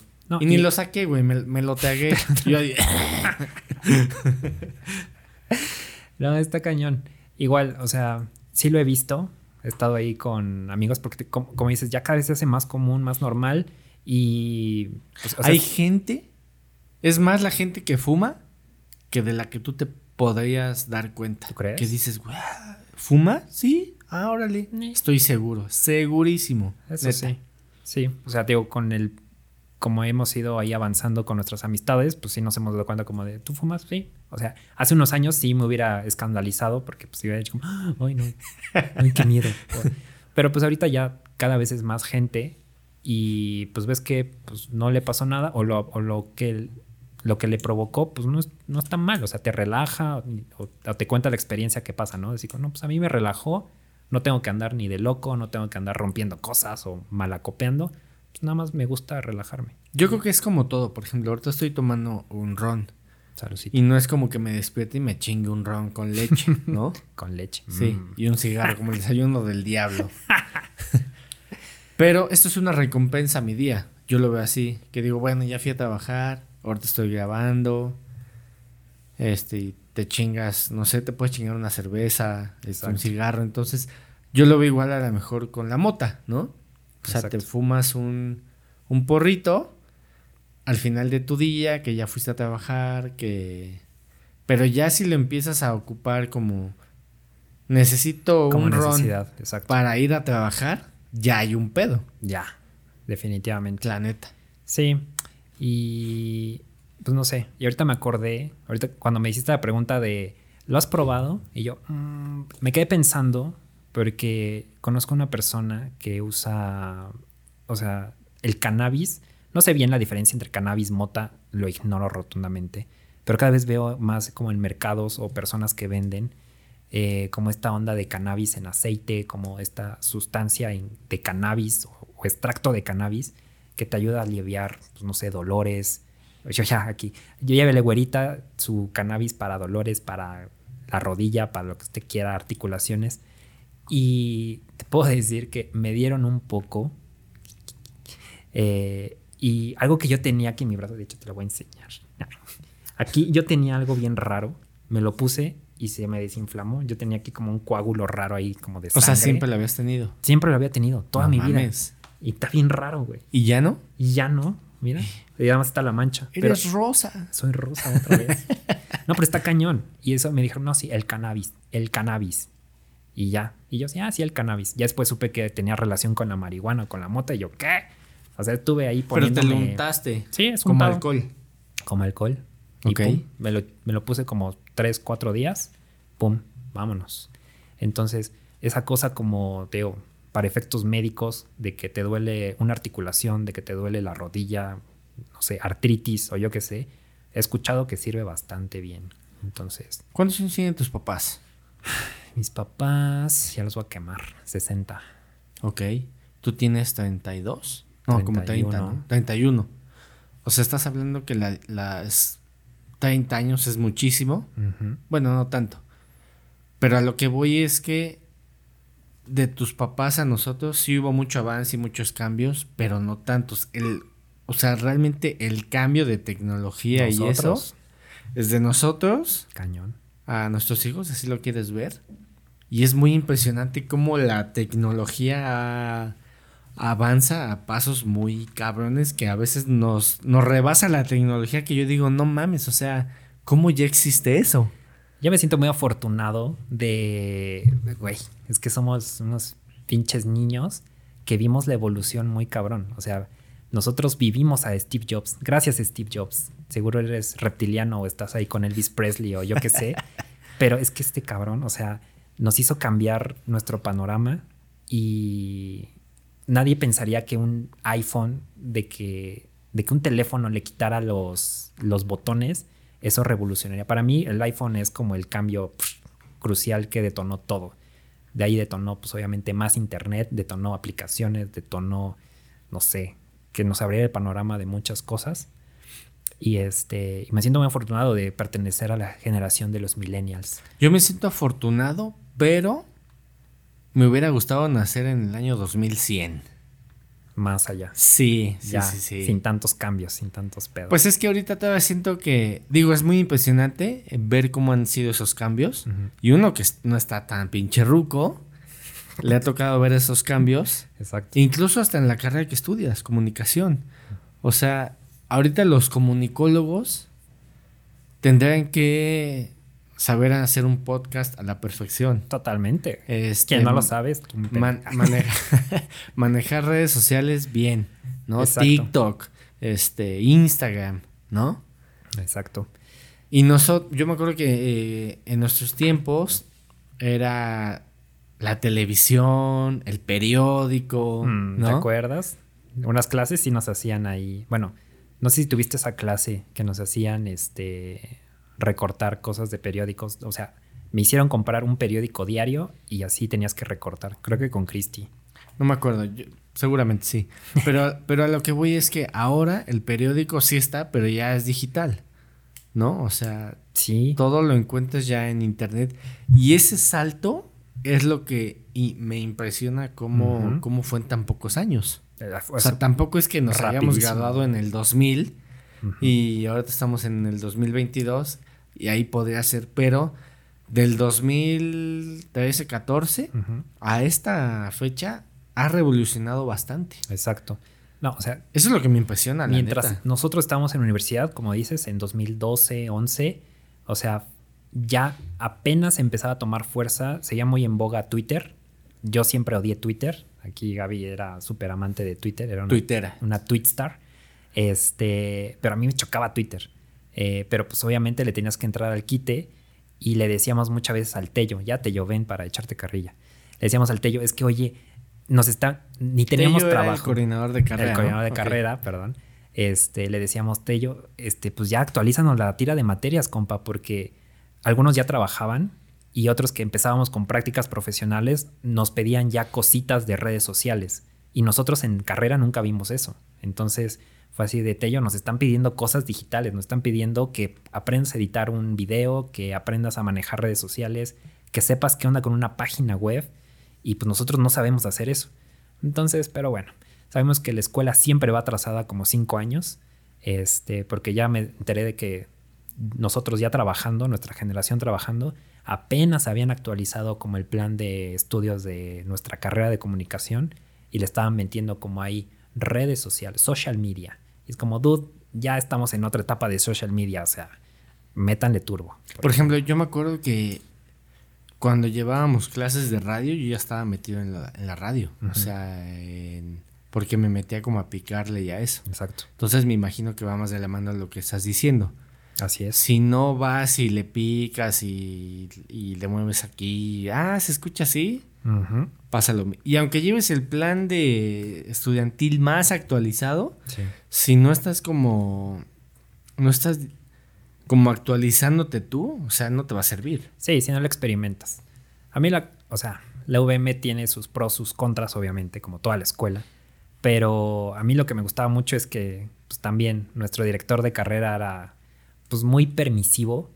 Y me acuerdo que tú y yo, con otros compañeros que estábamos ahí metidos, íbamos y le picábamos a las cabinas, le picábamos a la cabina de radio, a la de tele, hacíamos ahí cosas con... Hicimos también ahí una gacetita con otros de, de mi, generación.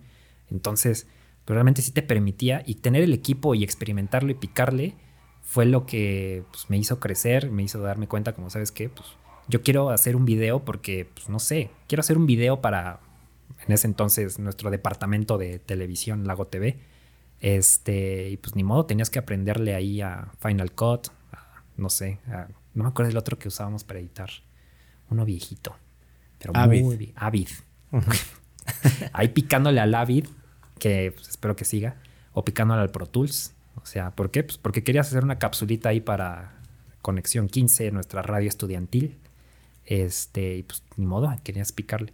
Pero eso no te lo daba un maestro, eso no te decía como de, a ver, tienes que hacer un, no sé, una capsulita informativa para la radio de estudiantil. No, pues tú vas y, y le entras al quite. Y es que justamente de eso va la tecnología, lo que estamos diciendo. O sea, todo va tan rápido que, por ejemplo, ahorita es el boom de los podcasts, Así pero es. al rato, ¿qué podría hacer? No sé, Los lives, tal vez. tal vez, ¿no? Entonces, tienes que estar como constantemente actualizándote. De hecho, ahorita también está muy en boga los lives. Eh, si no estás en live, mm, mm, ya. o sea. ¿en directos te refieres? Sí. Ok. ¿No has visto que en Spotify ya puedes... este, Twitch. Twitch. Ahorita Twitch es... uf, Facebook Gaming. Ni más. Es como su, su wannabe Twitch de Zuckerberg. Pero, nah. O sea, Twitch sigue siendo el rey. Y lo que te voy a decir, en Spotify ya instala aquí tu camarita. Ya en Spotify ya vi un podcast ahí con video. Ya está ¿En chido. Spotify? En Spotify. No sabía. Está chido. Bueno, de hecho, lo he dicho en la temporada 2, ya va a haber este... yes. Es que sale caro, o sea, está... Con hay patrocinios. Patro- Entonces... ya. No, pero ya estamos, estoy ahí viendo ese tema. Porque, este, pues ya ves que está de moda los clips, todo eso. Ya ves que es de- Audiovisual. Del, del podcast sacan como ciertas partes que, que es como interesante Así y es. lo subes a, a redes sociales. Así es. Pero bueno, ahí estamos. Ya. Pero ya, ya casi, ya casi, Ya, casi. por favor. Temporada 2, esperen la temporada 2. Esperen la temporada 2. Perfecto. Me invitas. Sí, sí, sí. Entonces la tecnología va muy rápido. O sea, Sí. la espera ya está sobrevalorada. Incluso cuando te traen el súper, ¿Ya lo quieres ya? 15 minutos está el supermercado aquí. De Bueno, verdad. Porque CDMX. En Estado de México todavía. Hasta el día siguiente. Pero no, la verdad es que sí agradecemos todos los servicios de tecnología. Eh, te hace la vida muchísimo más fácil. Y como dices, te ha hecho más demandante, así como de. Te hace no, más huevón te también. hace más huevón. Si Todo Ama- está un clic. a mí me sorprende Amazon. Yo no soy tan fan de Amazon. La verdad es que aquí Gaby es la Amazon lover y se enoja. O sea, yo estoy muy impresionado porque es como de Amazon te dice tal día, tal fecha y te lo trae y punto. Y yo, órale, así yo todavía como neardental, así como, ay, Amazon te lo trajo a tal hora, órale. ¿No, Pero- les ha, no les ha pasado que compran algo y te dice, va a llegar este hoy? Ajá. Y estás viendo el celular. Y- A ver si ya viene. Es que, ¿por qué tienen Puta, esa güey. función? No mames, tengo ese pinche como. Creo que de, todos, ¿eh? ¿Por qué no ha llegado? Todos. ¿Qué está pasando? ¿Por Yo- dónde viene? Te digo, yo no soy Amazon lover, pero, o sea, yo he pedido dos, tres cositas desde mi cuenta y digo como, "Neh". Y ya nada más Gaby me dice como, ¿te llegó esto? Y yo, "Neh, ni sabía. O nada más vi el correo en la mañana. Pero a lo que iba es que cuando así Amazon se tarda, como dices, de que tú estás viendo el celular y tal vez te llega una notificación de como, uy, no, disculpa, no te lo podremos entregar hoy, pero al día siguiente lo programamos, que quién sabe qué. Así Gaby, no puede ser, pinche Amazon. que Bueno, no, ella no dice grosería, lo siento. Es un pan no de puedes, Dios. es un pan de Dios. No puede ser Amazon. Tú me prometiste el día de... Y es como relájate, tranquila, respira. Ah, cuando llega antes dices, ¡Oh, llegó antes! Es ¡Wow! Amazon, tranquilo. lo Voy a estás volver a haciendo comprar bien. ahí. Exacto. Llegan antes los pedidos y no estás preparado. Entonces Tú bañándote. planeas tu semana. No, planeas tu semana. Cuando te viene de, de Estados Unidos, revisas y así de, ah, ok, Ay, hoy es martes, me va a llegar el viernes, ¿no? Ajá. Y entonces tú te organizas y dices, bueno, tengo que hacer tal cosa, tengo que ir a la escuela a dejar los papeles o tengo que ir con el doctor, lo que sea. Lo voy a hacer el, el jueves porque el viernes llega mi pedido de Amazon. Y así justo cuando te sales, por 10 minutos que vas a la tienda de, hola, estamos Amazon, aquí". Ya estamos aquí. Exacto. Pero te, se, se enojan. O sea, Amazon se quiere ver proactivo. Amazon, tío Amazon, lo estás haciendo bien, tranquilo. O sea, Pero es que están prostituyendo el tiempo de espera. No, de verdad, o sea. Antes. Bueno, antes casi no existía el delivery, ¿estás de acuerdo? O No, sea, antes, tenías a huevo que ir a las pinches tiendas A las a, a oficinas. comprar. ujú. Pero Amazon prostituyó eso. O sea, Amazon empezó. Amazon está muy al día siguiente ya lo tienes. ¿Lo Al quieres? día Al día siguiente. siguiente ya. Es más, hasta un coche, güey. Dices, Está no cañón, mames. ¿Qué? ¿Neta? Sí, a- eh, la última versión de Beetle Ajá. la vendieron, creo que por Amazon. Y te llegaba al día siguiente. Después de, imagino que de todo el papel Sí. y todo eso, pero te llegaba al día No, siguiente. está cañón. o sea, entonces, a raíz de eso, todas las empresas dijeron: si esos güeyes pueden, A huevo que yo también puedo. Sí, pinche Amazon. Se la voló. Por ejemplo, hoy estaba viendo en Mercado Libre lo que, lo que les comentaba del splitter de audífonos. Para conectar muchos audífonos aquí a la, a la interfaz. Decía: si lo compras en hora y media, te llega hoy. Hoy. O sea, lo estaba viendo hoy y me decía: te llega hoy. Ahorita. Ajá, yo así de no mames. Ya, O sea, comprar. es una tentación. O sea, quieras o no, eso te, te hace de decir, ay, güey, es que no mames, va a llegar hoy. Así es. Es más, hasta dices, es que sí lo necesito. Pero no lo necesitas, mamón. ¿No? La neta. Güey, es que ustedes que son Amazon lovers y todos los que te escuchan que son Amazon lovers, tranquilos, respiren. No lo necesitan, como dice Armando. Y es que sí, yo lo veo y digo, a ver, es que tranquilos, no pasa nada. La neta sí. Pero es que, a ver, te acostumbraron así. Te Ya no se acostumbraron así. Te acostumbran.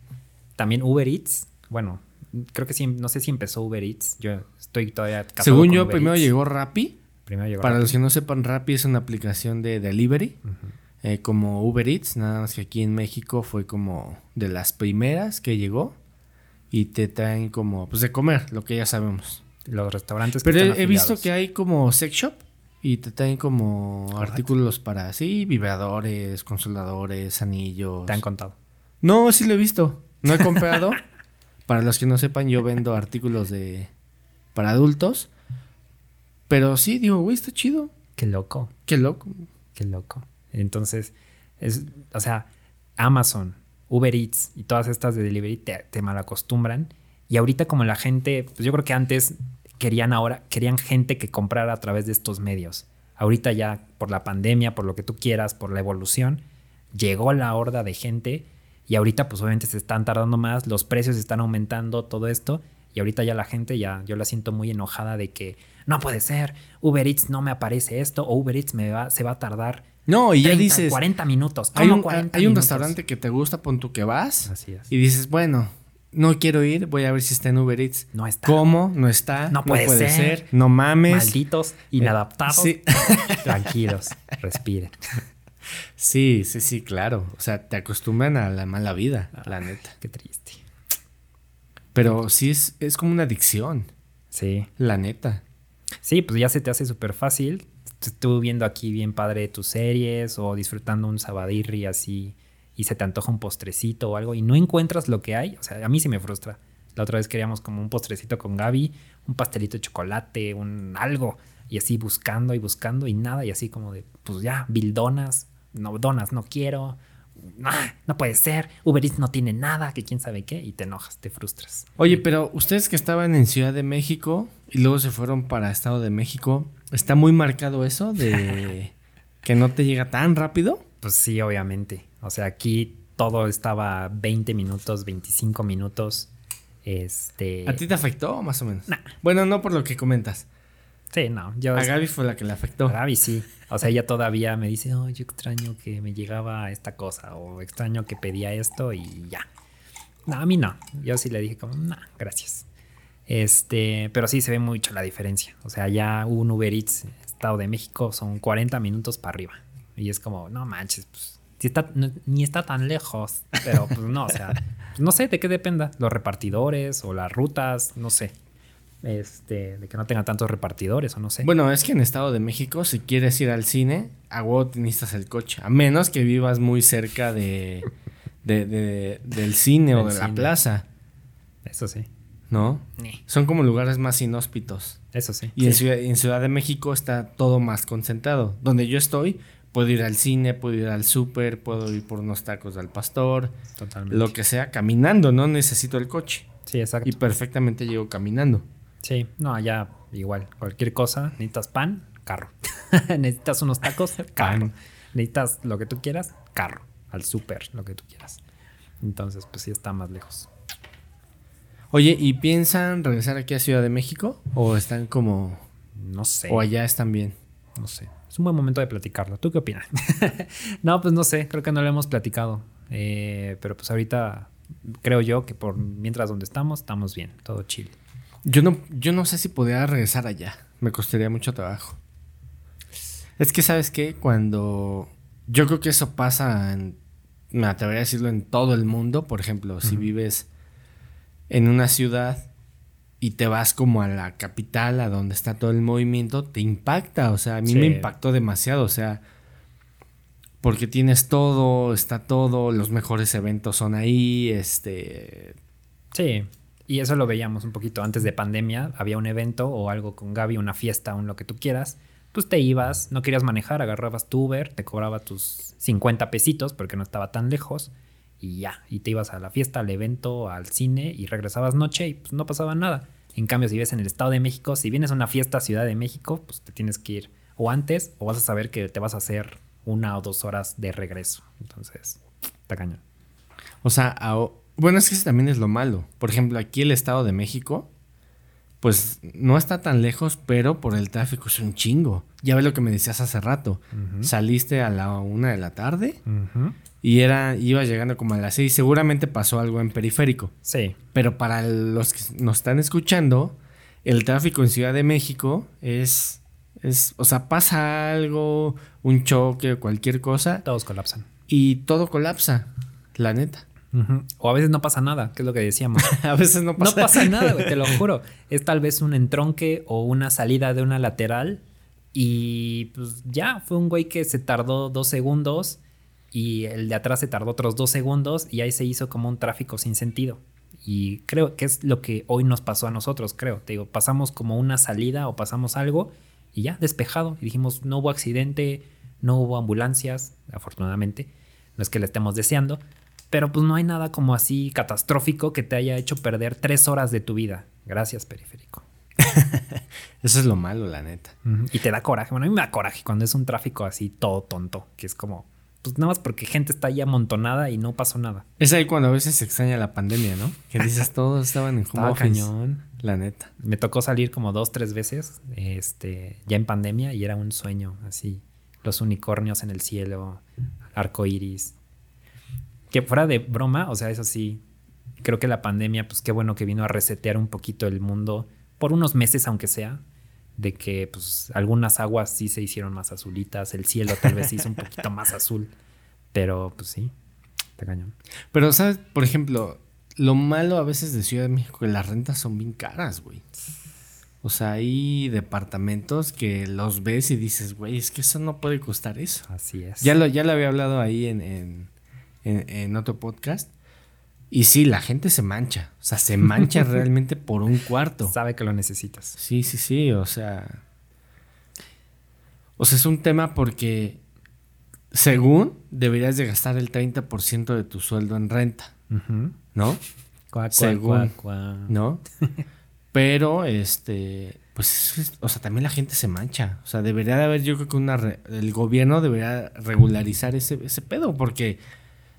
Alguien que viene de, de, de otro estado, eh, pues a lo mejor no tiene mucho dinero, viene renta y, güey, se le va hasta la mitad de su salario. Exacto. La neta. No, y está cañón. O sea, volviendo un poquito a lo de bienes raíces y eso, eh, que va un poquito en conjunto. Tal vez lo que aquí te cuesta un departamento, o si quieres la renta, pues o sea, te sale muchísimo más barato un departamento, no sé, en provincia, y aquí ves que pues tal vez es lo mismo, pon tú, te cuesta medio millón de pesos aquí algo chiquito, con ese medio millón te vas a, no sé, a Querétaro, a Puebla, a Estado de México si quieres, y tienes una casa más grande, no un departamento chiquito, sino una casota, no sé. Entonces, pues está cañón. ¿Ustedes se fueron por porque les pegó económicamente? O sea, que dijiste, no, es que ya, o sea, ahorita... O sea, solo fue por pandemia. Sí, solo por pandemia. Está bien. Sí. Está chido, la neta. Sí, o sea, en lo económico, o sea, a mí sí me bajaron un poquito el sueldo. Ajá, justo se iba a preguntar, ¿te, tocó reducción de sueldo? Sí me tocó un poquito de reducción de sueldo. eh, cuando fue todo lo de, ¿sabes qué? Pues los clientes están colapsando, eh, no estamos teniendo tantos ingresos o los clientes están tardando en pagarnos. Pero, ¿tú eso lo ves bien o lo ves mal?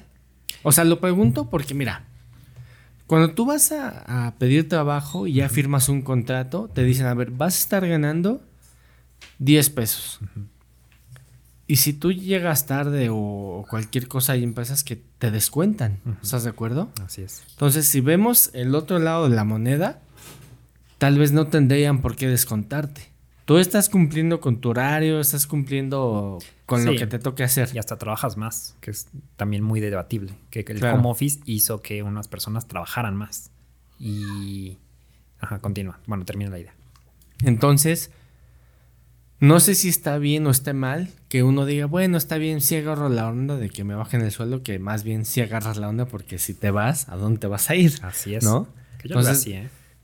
¿Tú cómo ves esa parte? O sea, ¿te pareció bien? Este, dices, nah, así estuvo de la verga y no debieron de haber bajado el sueldo. Pues mira, yo que estoy en.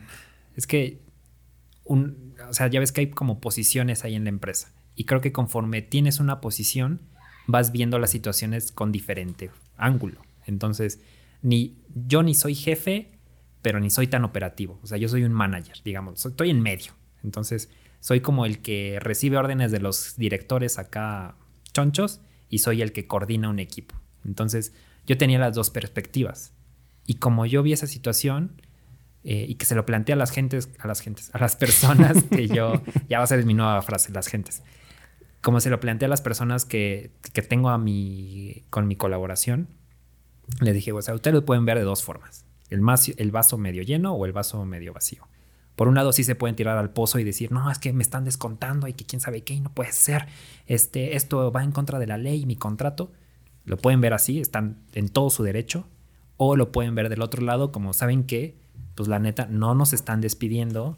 Estamos, o sea, la neta, si te quieres ir, adelante está la puerta muy ancha.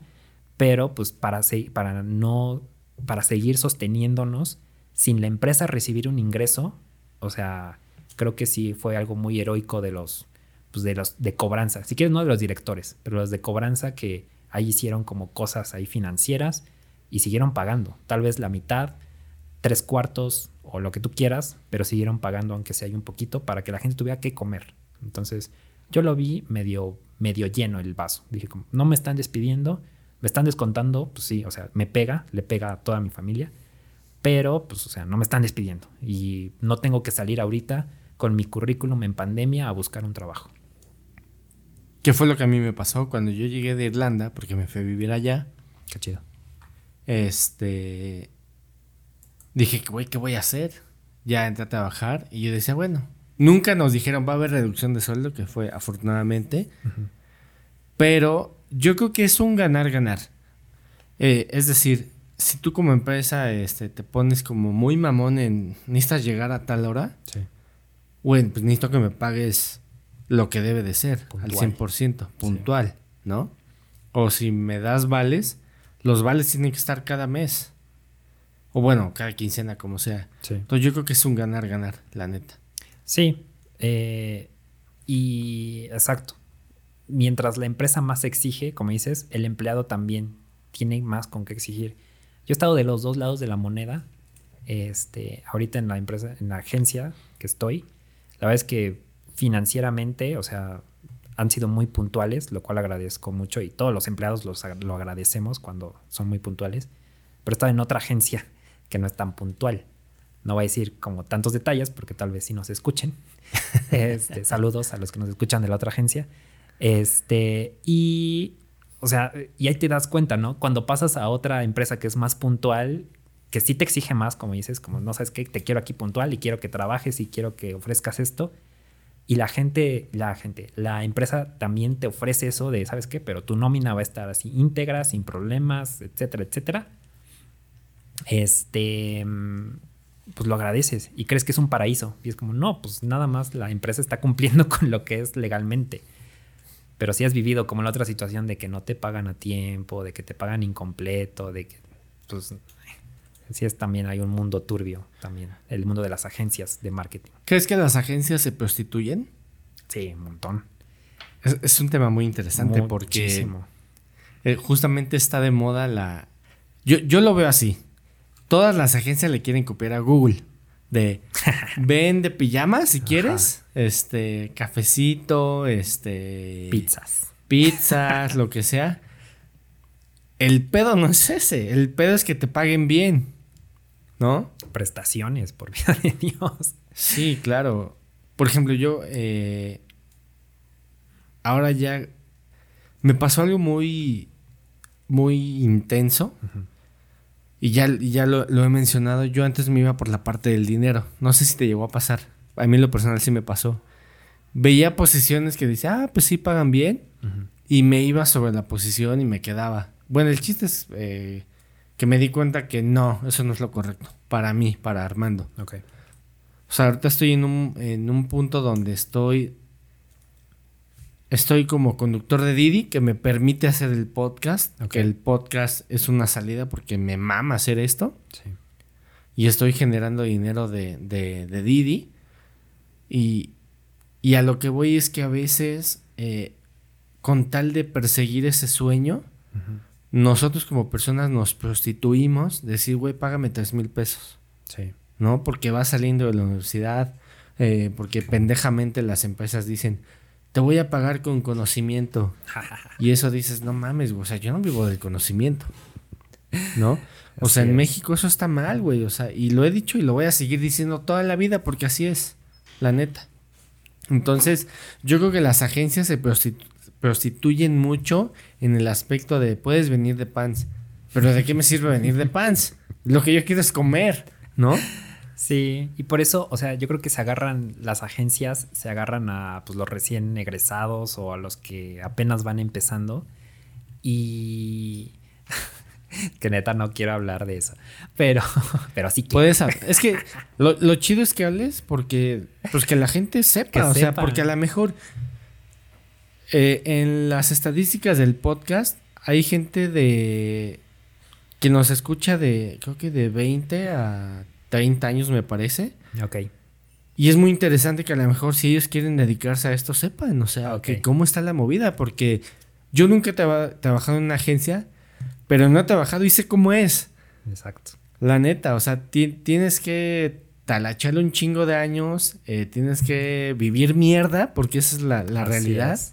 de aguantar que te digan, este, ve por los refrescos, ve por las aguas y aquí tú no eres nadie y vas aprendiendo y eh, eso, eso es mierda que los jóvenes viven saliendo de la universidad Así es. y que no deben de ser y que me emputo ahorita ya estoy así como Exacto. diciendo no mames y que no debe de ser así la neta o sea yo tengo yo tengo una hija y, y estoy preocupado ahorita de qué es lo que voy a hacer cuando lle- llegue a cierta edad cómo voy a enfocarla para que estudie lo que le guste y pueda pueda ejercer Ajá. y que no le vaya mal económicamente. Eso es, o sea, es una chambota, o sea, güey, ¿qué voy a hacer? El otro día estaba viendo en Shark Tank que hay una empresa que se dedica, eh, tú, tú pagas como una mensualidad y llevas a tu hijo y el hijo dice, no, pues como que me interesa, me interesa el derecho.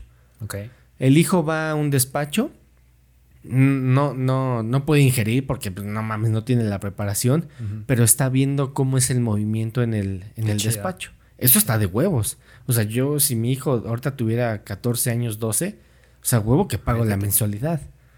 Pero la neta es que a veces, por ejemplo, a mí mis papás nunca me dijeron, este, oye, ¿qué vas a estudiar? O sea, fue una decisión mía Totalmente. pendejamente. O sea, yo hubiera querido que me hubieran dicho, ¿sabes qué? A ver, mira, está esto, este, de esto a lo mejor se puede ganar más. Bueno, esa es otra historia. Pero ese es un pedo en México, güey. O sea, que, que no te, que a los jóvenes no les paguen bien. O sea, ¿por qué no te van a pagar bien?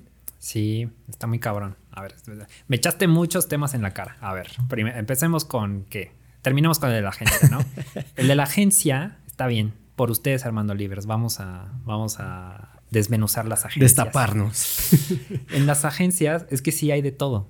Eh, en la agencia que yo entré, en la, mi primera agencia, que nada más he estado en dos, pero en la primera agencia sí vi el reverso de la moneda, pues un poco dark, no tan intensa, pero pues sí te decían como, ¿sabes qué? Pues nos vamos a fletar, grabar, no sé, tal, tal cápsula, o vamos a tomar fotos hasta la medianoche, o vamos a ver qué onda con este video, y vamos a hacer tres videos seguidos, y desde las, no sé, tú ya sabes, horarios de producción, ¿no? O sea, desde la mañana hasta el amanecer. Desde la mañana hasta la madrugada y hasta amanecer a veces. Entonces está muy cabrón. Y como dices, ¿se prostituye? Sí. Y a veces la paga, pues sí, es como dices, pues muy chiquita. O no es, eh, ¿cómo se dice? Por, eh, proporcionalmente comparable con lo que estás dando. Si trabajas horas extra, lo ideal sería que la agencia o tu trabajo te diga, como sabes que hasta aquí está tu horario normal, pues te voy a dar un bono, te voy a dar algo, porque pues, te quedaste hasta medianoche, güey. Entonces, ojalá fuera eso. Pero pues no, las agencias, pues lo que hacen es, pues sabes qué, pues así es la chamba. Si quieres, bien. Si no, créeme que hay otros 20 estudiantes de comunicación que se puso muy de moda. Ahorita no sé qué carrera está de moda, pero nuestra generación sí fue horriblemente de comunicación, de diseño, sa- ¿Sabes qué es lo malo de ciencias de la comunicación? que somos todólogos. Esa es una. Y la otra, este, antes era el de, ah, mira, sabe editar videos, sabe, este, conectar un micrófono. Ajá. Y ahora ves, ya, o sea, todo el mundo sabe hacer un podcast. Ya. O sea, tú editas videos y hay aplicaciones que te dicen, este, si metes esta transición, así se va a ver. así ya es. lo, lo- le haces la visualización y dices, ah, mira, se ve bien. Es el pedo de, la carrera, porque entonces, ¿dónde queda el talento que según tenías? Está cabrón. O la neta. Ahorita yo me especialicé, bueno, la verdad es que no vamos a entrar en ese tema. Entramos en, eh, quiero hacer como muchas cosas y dentro de lo que me tocó en esta agencia fue edición de videos y me empecé a meter más, más, más, más. Tenemos, como sabes, en comunicación tenemos el camino de pues, periodismo, radio, Sí, los cinco- videos, etcétera. De- medios. medios de comunicación masiva. Pero en mi trabajo me empezaron a pedir más videos, videos, videos. Vieron que era bueno y pues ya me seguí. Yo también me seguí metiendo. Entonces, a lo que voy es que pues yo desarrollé After Effects, desarrollé Premiere, Final, etcétera. ¿Pero tomaste un curso o fue...? Tomé cursos. YouTube, etcétera. Entonces adquirí habilidades como dices. Y yo me pensaba que pues ya era el más fregón y me pedían un video, pues, sí, chingón, yo lo hago. Pero ahora veo a los morros de TikTok, porque pues TikTok, y veo que hacen acá sus videos fregones, güey, O sea, con ya- transiciones. ya no necesitas con pantalla un celular, güey, ya. No necesitas pantalla verde. ¿Todo te perfora la Cabrón. pinche aplicación? Y yo así de no manches. Y- TikTok te odio, pero te amo porque ahí te puedes ser viral. Exacto, güey, TikTok está muy cabrón. Este, y veo también ahorita que ya usan una aplicación que no todo lo hacen en TikTok, porque justo me, yo empecé a ver TikTok porque vi los videos que hacían y yo, ¿cómo chingados hacen, güey? O sea, yo esto lo hago en After Effects y me tardo un rato, güey. Entonces me metí a ver y vi que estos güeyes, pues yo creo que también te tardas, porque pues, no lo hace mágicamente, pero pues tú lo haces ahí con varios tap, tap, tap, tap y listo. Y usan otra aplicación que se llama Caption Cut, o no sé, que he visto hay varios tutoriales que igual te hace así, es un mini After Effects y yo, no manches, güey, o sea, y eso, créeme, no lo usan nuestra generación. Lo peor es que lo está usando, pues, morros de 17, 15, no sé, 15 años tal vez, menos de 15 no creo. Pero lo usan morros y ya, saben todo esto que pues a mí sí me tomó pues, unos añitos y lo haces con una compu. Y ahorita estos morros lo hacen desde su celular. Es como, no, pues gracias, generación Z. Es que sí, o sea, ¿cómo...? ¿Cuál, entonces ya cuál es el diferenciador de nosotros? ¿No? No sé. Somos más enfocados. Espero. O sea, ese es un pedo, la neta. Gran personalidad en mi currículum. voy a poner. Y, y de ahí eh, se deriva muchas cosas del sueldo, eh, de que quieres estar, pues si quieres, si no, este, como dices, pues hay 20 más. Ay, ay, jala otros morros. Mi antiguo jefe decía, no, pues, ¿sabes qué? Pues, contrátate a cinco becarios. Ah, porque le decía, ¿sabes qué? Es que me están pidiendo 20 videos y son en tres días, güey. O sea, ¿cómo hacer 20 videos? No manches. Tengo que grabarlos, editarlos, que quién sabe qué. Y me decía, ah, pues vete a la universidad. ¿En tu universidad no hay becarios? Tráete unos cinco, seis que te ayuden. Y yo, no, pues gracias. Ah, porque sí, queríamos un director creativo. Ya ves que pues a veces necesitas ideas. O sea, aunque uno puede ser todólogo, no puedes generar la idea, escribirla, grabarla, desarrollarla, editarla y lanzarla al internet y que se haga viral. O sea, sí necesitarías como una persona que pues, te haga el guion chido, que grabe chido, que edite chido y que le sepa pues, a las redes, a YouTube, a sitios web para que lo lance al estrellato. Pero mi jefe decía como, no, ¿sabes qué, güey? Pues tú solito tienes que hacer todo eso. Y entonces decíamos, es que necesitamos un, si no quieres un director, pero mínimo que alguien que sí sepa copy, que sí sepa edición, que sí sepa community management. Y pues no, decía como, no, mira, mejor en vez de darte una persona especializada, te doy a cinco becarios. Tómalo, déjalo. Oye, ¿y qué es lo más, qué es lo más culero que te pasó en la, en, un- en la agencia? O sea, trabajando, así que digas, Mm. güey, ahí me sentí culero, o sea, ¿para qué estoy aquí trabajando? Pues no, ¿eh? O sea, creo que al final del día, tal vez sí me explotaban, porque sí me acuerdo que en ese entonces mis papás sí me decían, no, pues es que, ¿por qué estás llegando tan tarde, güey? Cálmate, o sea, ni que te pagaran los millones de pesos. Pero pues como así, el Irving intenso, pues sí decía como, no, pues es que me gusta grabar, me gusta ver qué onda con las cámaras, me gusta ver qué onda con fotos de productos, lo que tú quieras que me pusieran a hacer, lo disfrutaba. Entonces, sabía que estaba un poquito explotado o que me exigían bastante para lo que me pagaban y decía como, "Neh, pues está bien porque me la paso chido. Y entonces el ambiente estaba, estaba chido. Daban pizzas. Daban pizzas y chelas. ¿Y qué cambiarías de las agencias? ¿Qué te gustaría? Ahorita que estás, por ejemplo, manejando un equipo, Sí. y yo me tocó igual manejar equipos de, de- de personas, lo cual es muy difícil, pero a veces tratas de como de innovar, como de, de meter nuevas cosas, y cuesta trabajo, porque la gente La gente se... ya te haya arraigada las cosas y, y- y cuesta trabajo, ¿no? Sí, está cañón. O sea, yo trato de, mm, ahorita que estoy a cargo de este equipo digital, pues trato de ser muy ordenado y dejar claro lo que se necesita, no lo que Irving necesita. A veces sí siempre trato de separar eh, aunque Irving lo quiera hoy a tal hora, sé que el cliente lo necesita, no sé, mañana o pasando mañana. Entonces, sé que trato de poner bien lo que se necesita, porque eso creo que es lo que faltó en, falta en algunos lugares, de que te dicen, lo quiero hoy, este, o lo quiero para ayer, güey. O sea, ni para hoy, güey. Lo quiero para ayer y te estás tardando y por qué estás desperdiciando ahorita el tiempo. Entonces, ahorita con el equipo que manejo eh, o que colaboro, porque siempre he tratado de decir que somos un equipo y que pues, más bien la gente hace la chamba, yo nada más reenvío los correos. este, trato de organizarles muy bien todo lo que se necesita y ponerle muy claro así todo. Así de chicos, estas son sus actividades y el objetivo es este. Nunca pierdan el objetivo. El objetivo es atraer más seguidores, el objetivo es dar a conocer este comunicado, el objetivo es esto. Todo lo que se haga tiene que girar en torno a este objetivo. Y si todo el mundo lo tiene claro, créeme que nos ha ido bien. Mencionas algo importante que es el delegar. Delegar. Eso, eso está muy cabrón, o sea. Me ha costado mucho. Ajá, justo eso iba. Eres a veces tan perfeccionista con los 10 que el delegar te cuesta trabajo porque dices, no sé si ese güey lo va a hacer bien. Y eso es un pedo, porque a veces uno es tan perfeccionista y me pasa con el podcast, o sea, sé que no voy a poder solo. Sí. O sea, sé que no puedo hacer todo porque trabajo y todo el rollo, pero sí necesito como delegar. Y me imagino que pasa lo mismo eh, y lo he vivido en cuando estaba trabajando y llevando gente. Era, era muy complicado decir, güey, es que a ver, si vas a delegar, tienes que tener mucho cuidado cómo vas a delegar esas actividades. Sí. Porque todos en el equipo tienen algo por lo que están ahí, ¿no? Totalmente.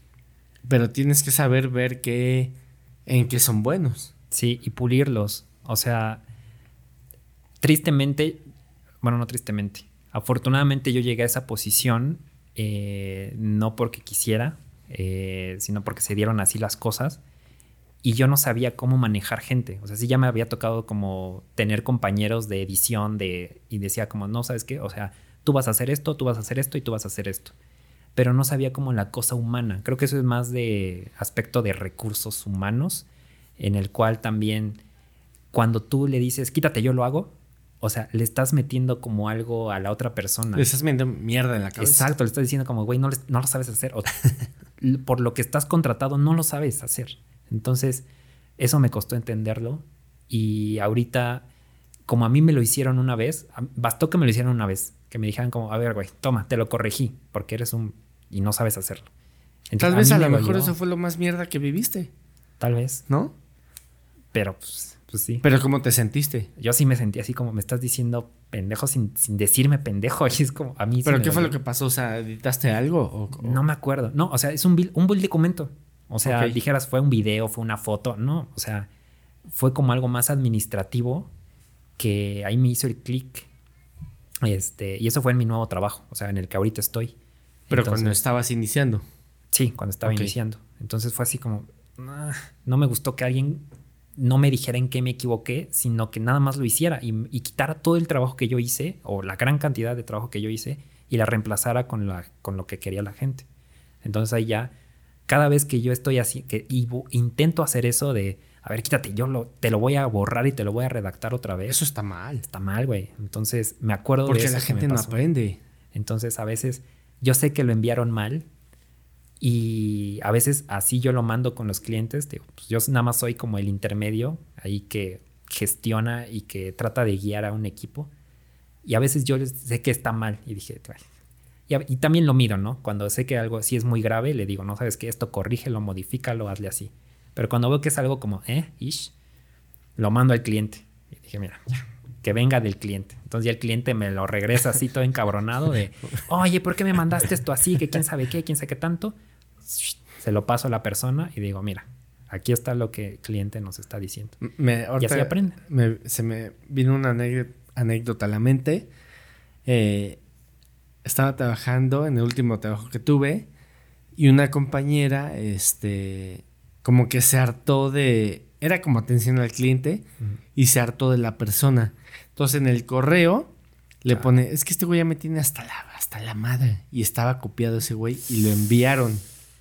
Muerto. Ajá. Entonces ahí tuvo que in- intervenir como el coordinador. Y entonces ese tipo de situaciones a veces son, aunque parecen como insignificantes, son las más complicadas, ¿no? Porque tienes que lidiar con muchas cosas, con cosas que no dependen de ti, Así es. ¿no? Que justamente es manejar gente, ¿no? Que, que tiene que todo estar bien, que, que no se salgan como de la línea, que a veces la línea es muy delgada.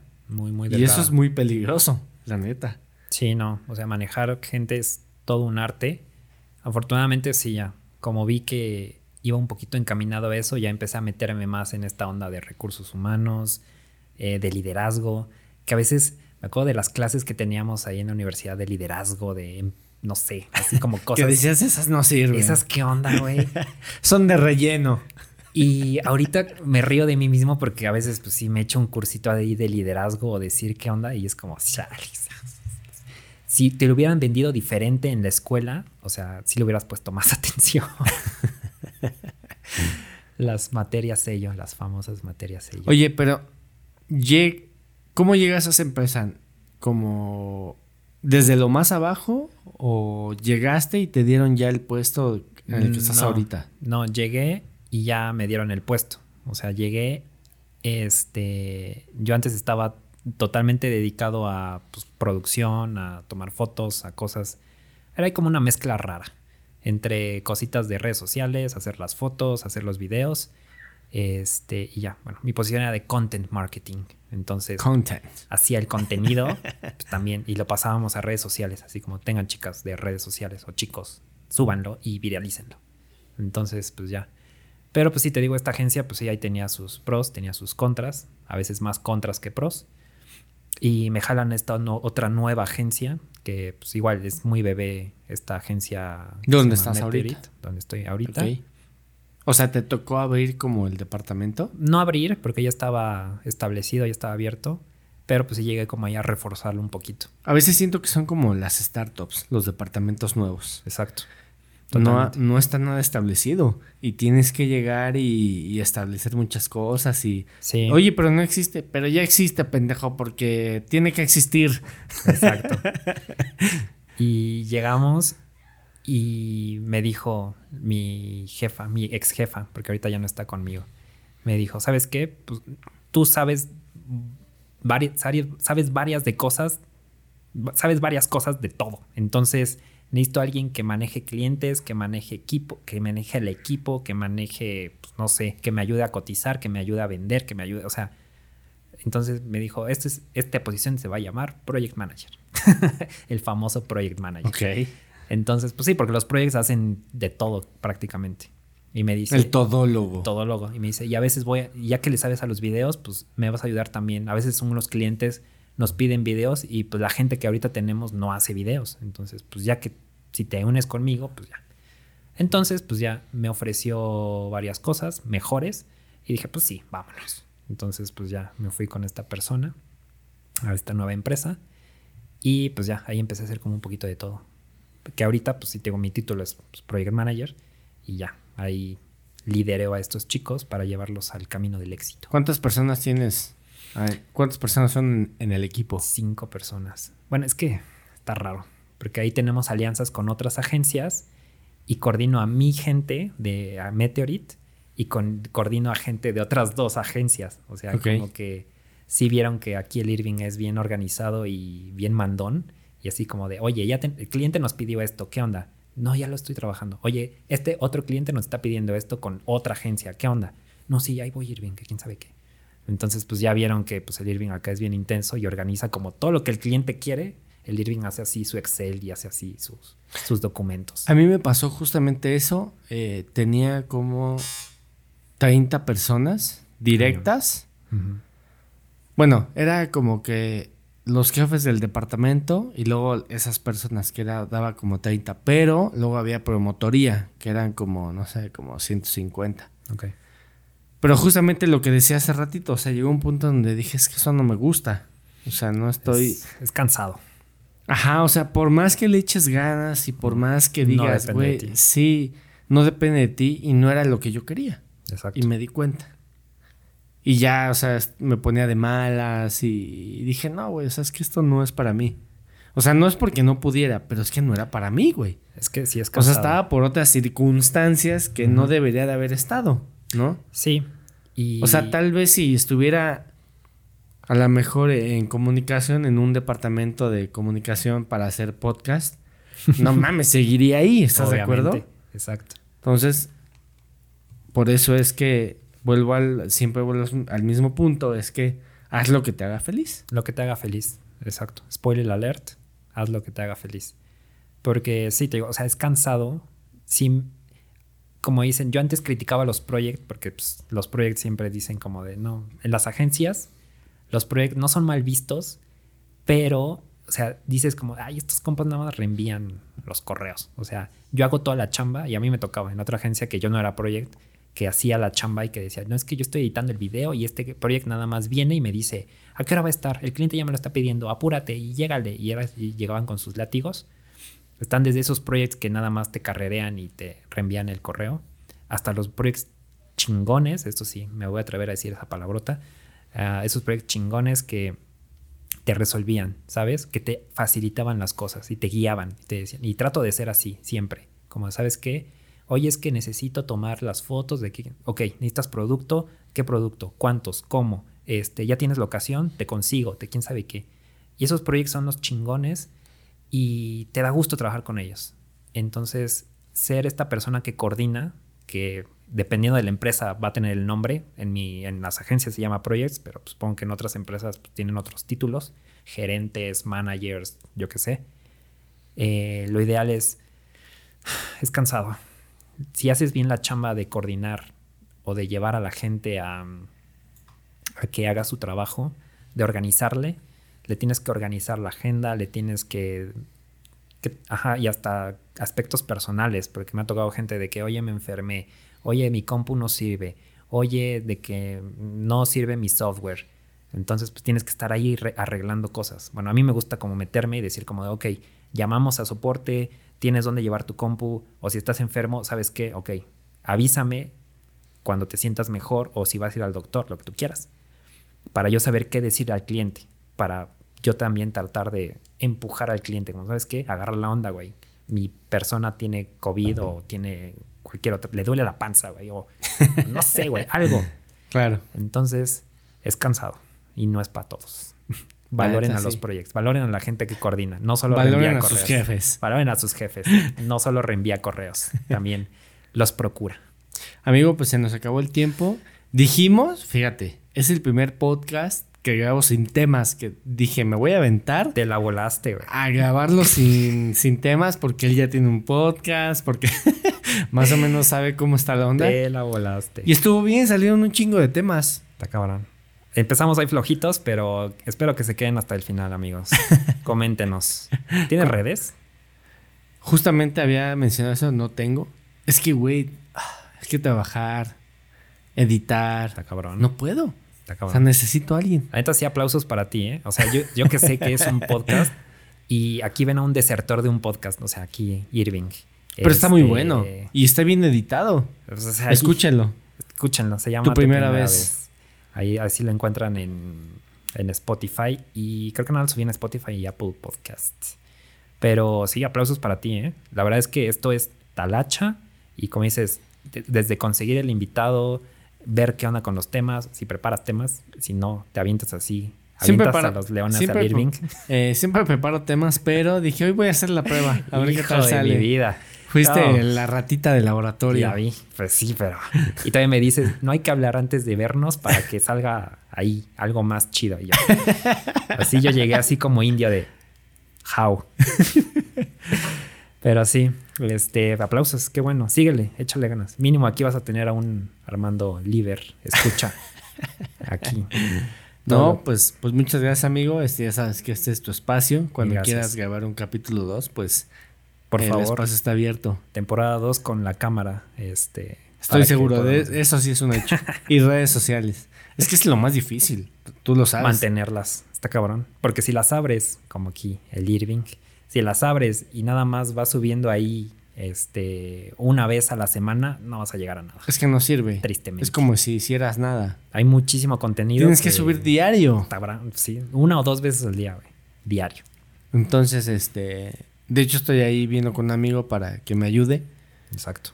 porque hay que saber delegar. Nada, no es cierto. Pero hay que pedir ayuda. Hay que pedir ayuda. Sí, Exacto. sí, sí. Sí, porque es una chambota, la neta. Si Sí. un día alguien se anima a hacer un podcast, se van a dar cuenta de cómo es todo el rollo de grabar. Por ejemplo, ahorita que estamos grabando, fíjate, tengo que estar al pendiente de que esté la, interfaz, que esté es. funcionando. Donde estamos grabando, que esté bien, ¿no? Si hacemos, por ejemplo, algunas pausas, no sé, de ir al baño, hay que ver en qué minuto, segundo se quedó. Exacto. En qué minuto, segundo regresaste. Exacto. Este, estar al pendiente de la plática. Ir pensando en lo que vas a hacer. Ir en el ajá, otro tema. Sí, hilar los temas. No, sí es un te- sí, sí es una chamba. Está cabrón. Una chamba. Aplausos. Ya te dije. O sea, continúale. te deseo muchísimo éxito. Que sigan muchos, muchos capítulos y que vengan muchos patrocinios. Pues muchas gracias amigos. Eh, recuerden picarle ahí al, al me gusta, a la campanita. Califíquenme con cinco estrellas a este humilde podcast. Compártanlo, por favor. Compartir. Eh, estamos ahí en Spotify, en iTunes, en Amazon, en Google Podcast, ahí en las aplicaciones que donde todo el mundo puede tener acceso. Y pues nada, muchas gracias y nos vemos el siguiente capítulo. Adiós. Estuvo muy chingón, la neta. Qué bueno que te gustó.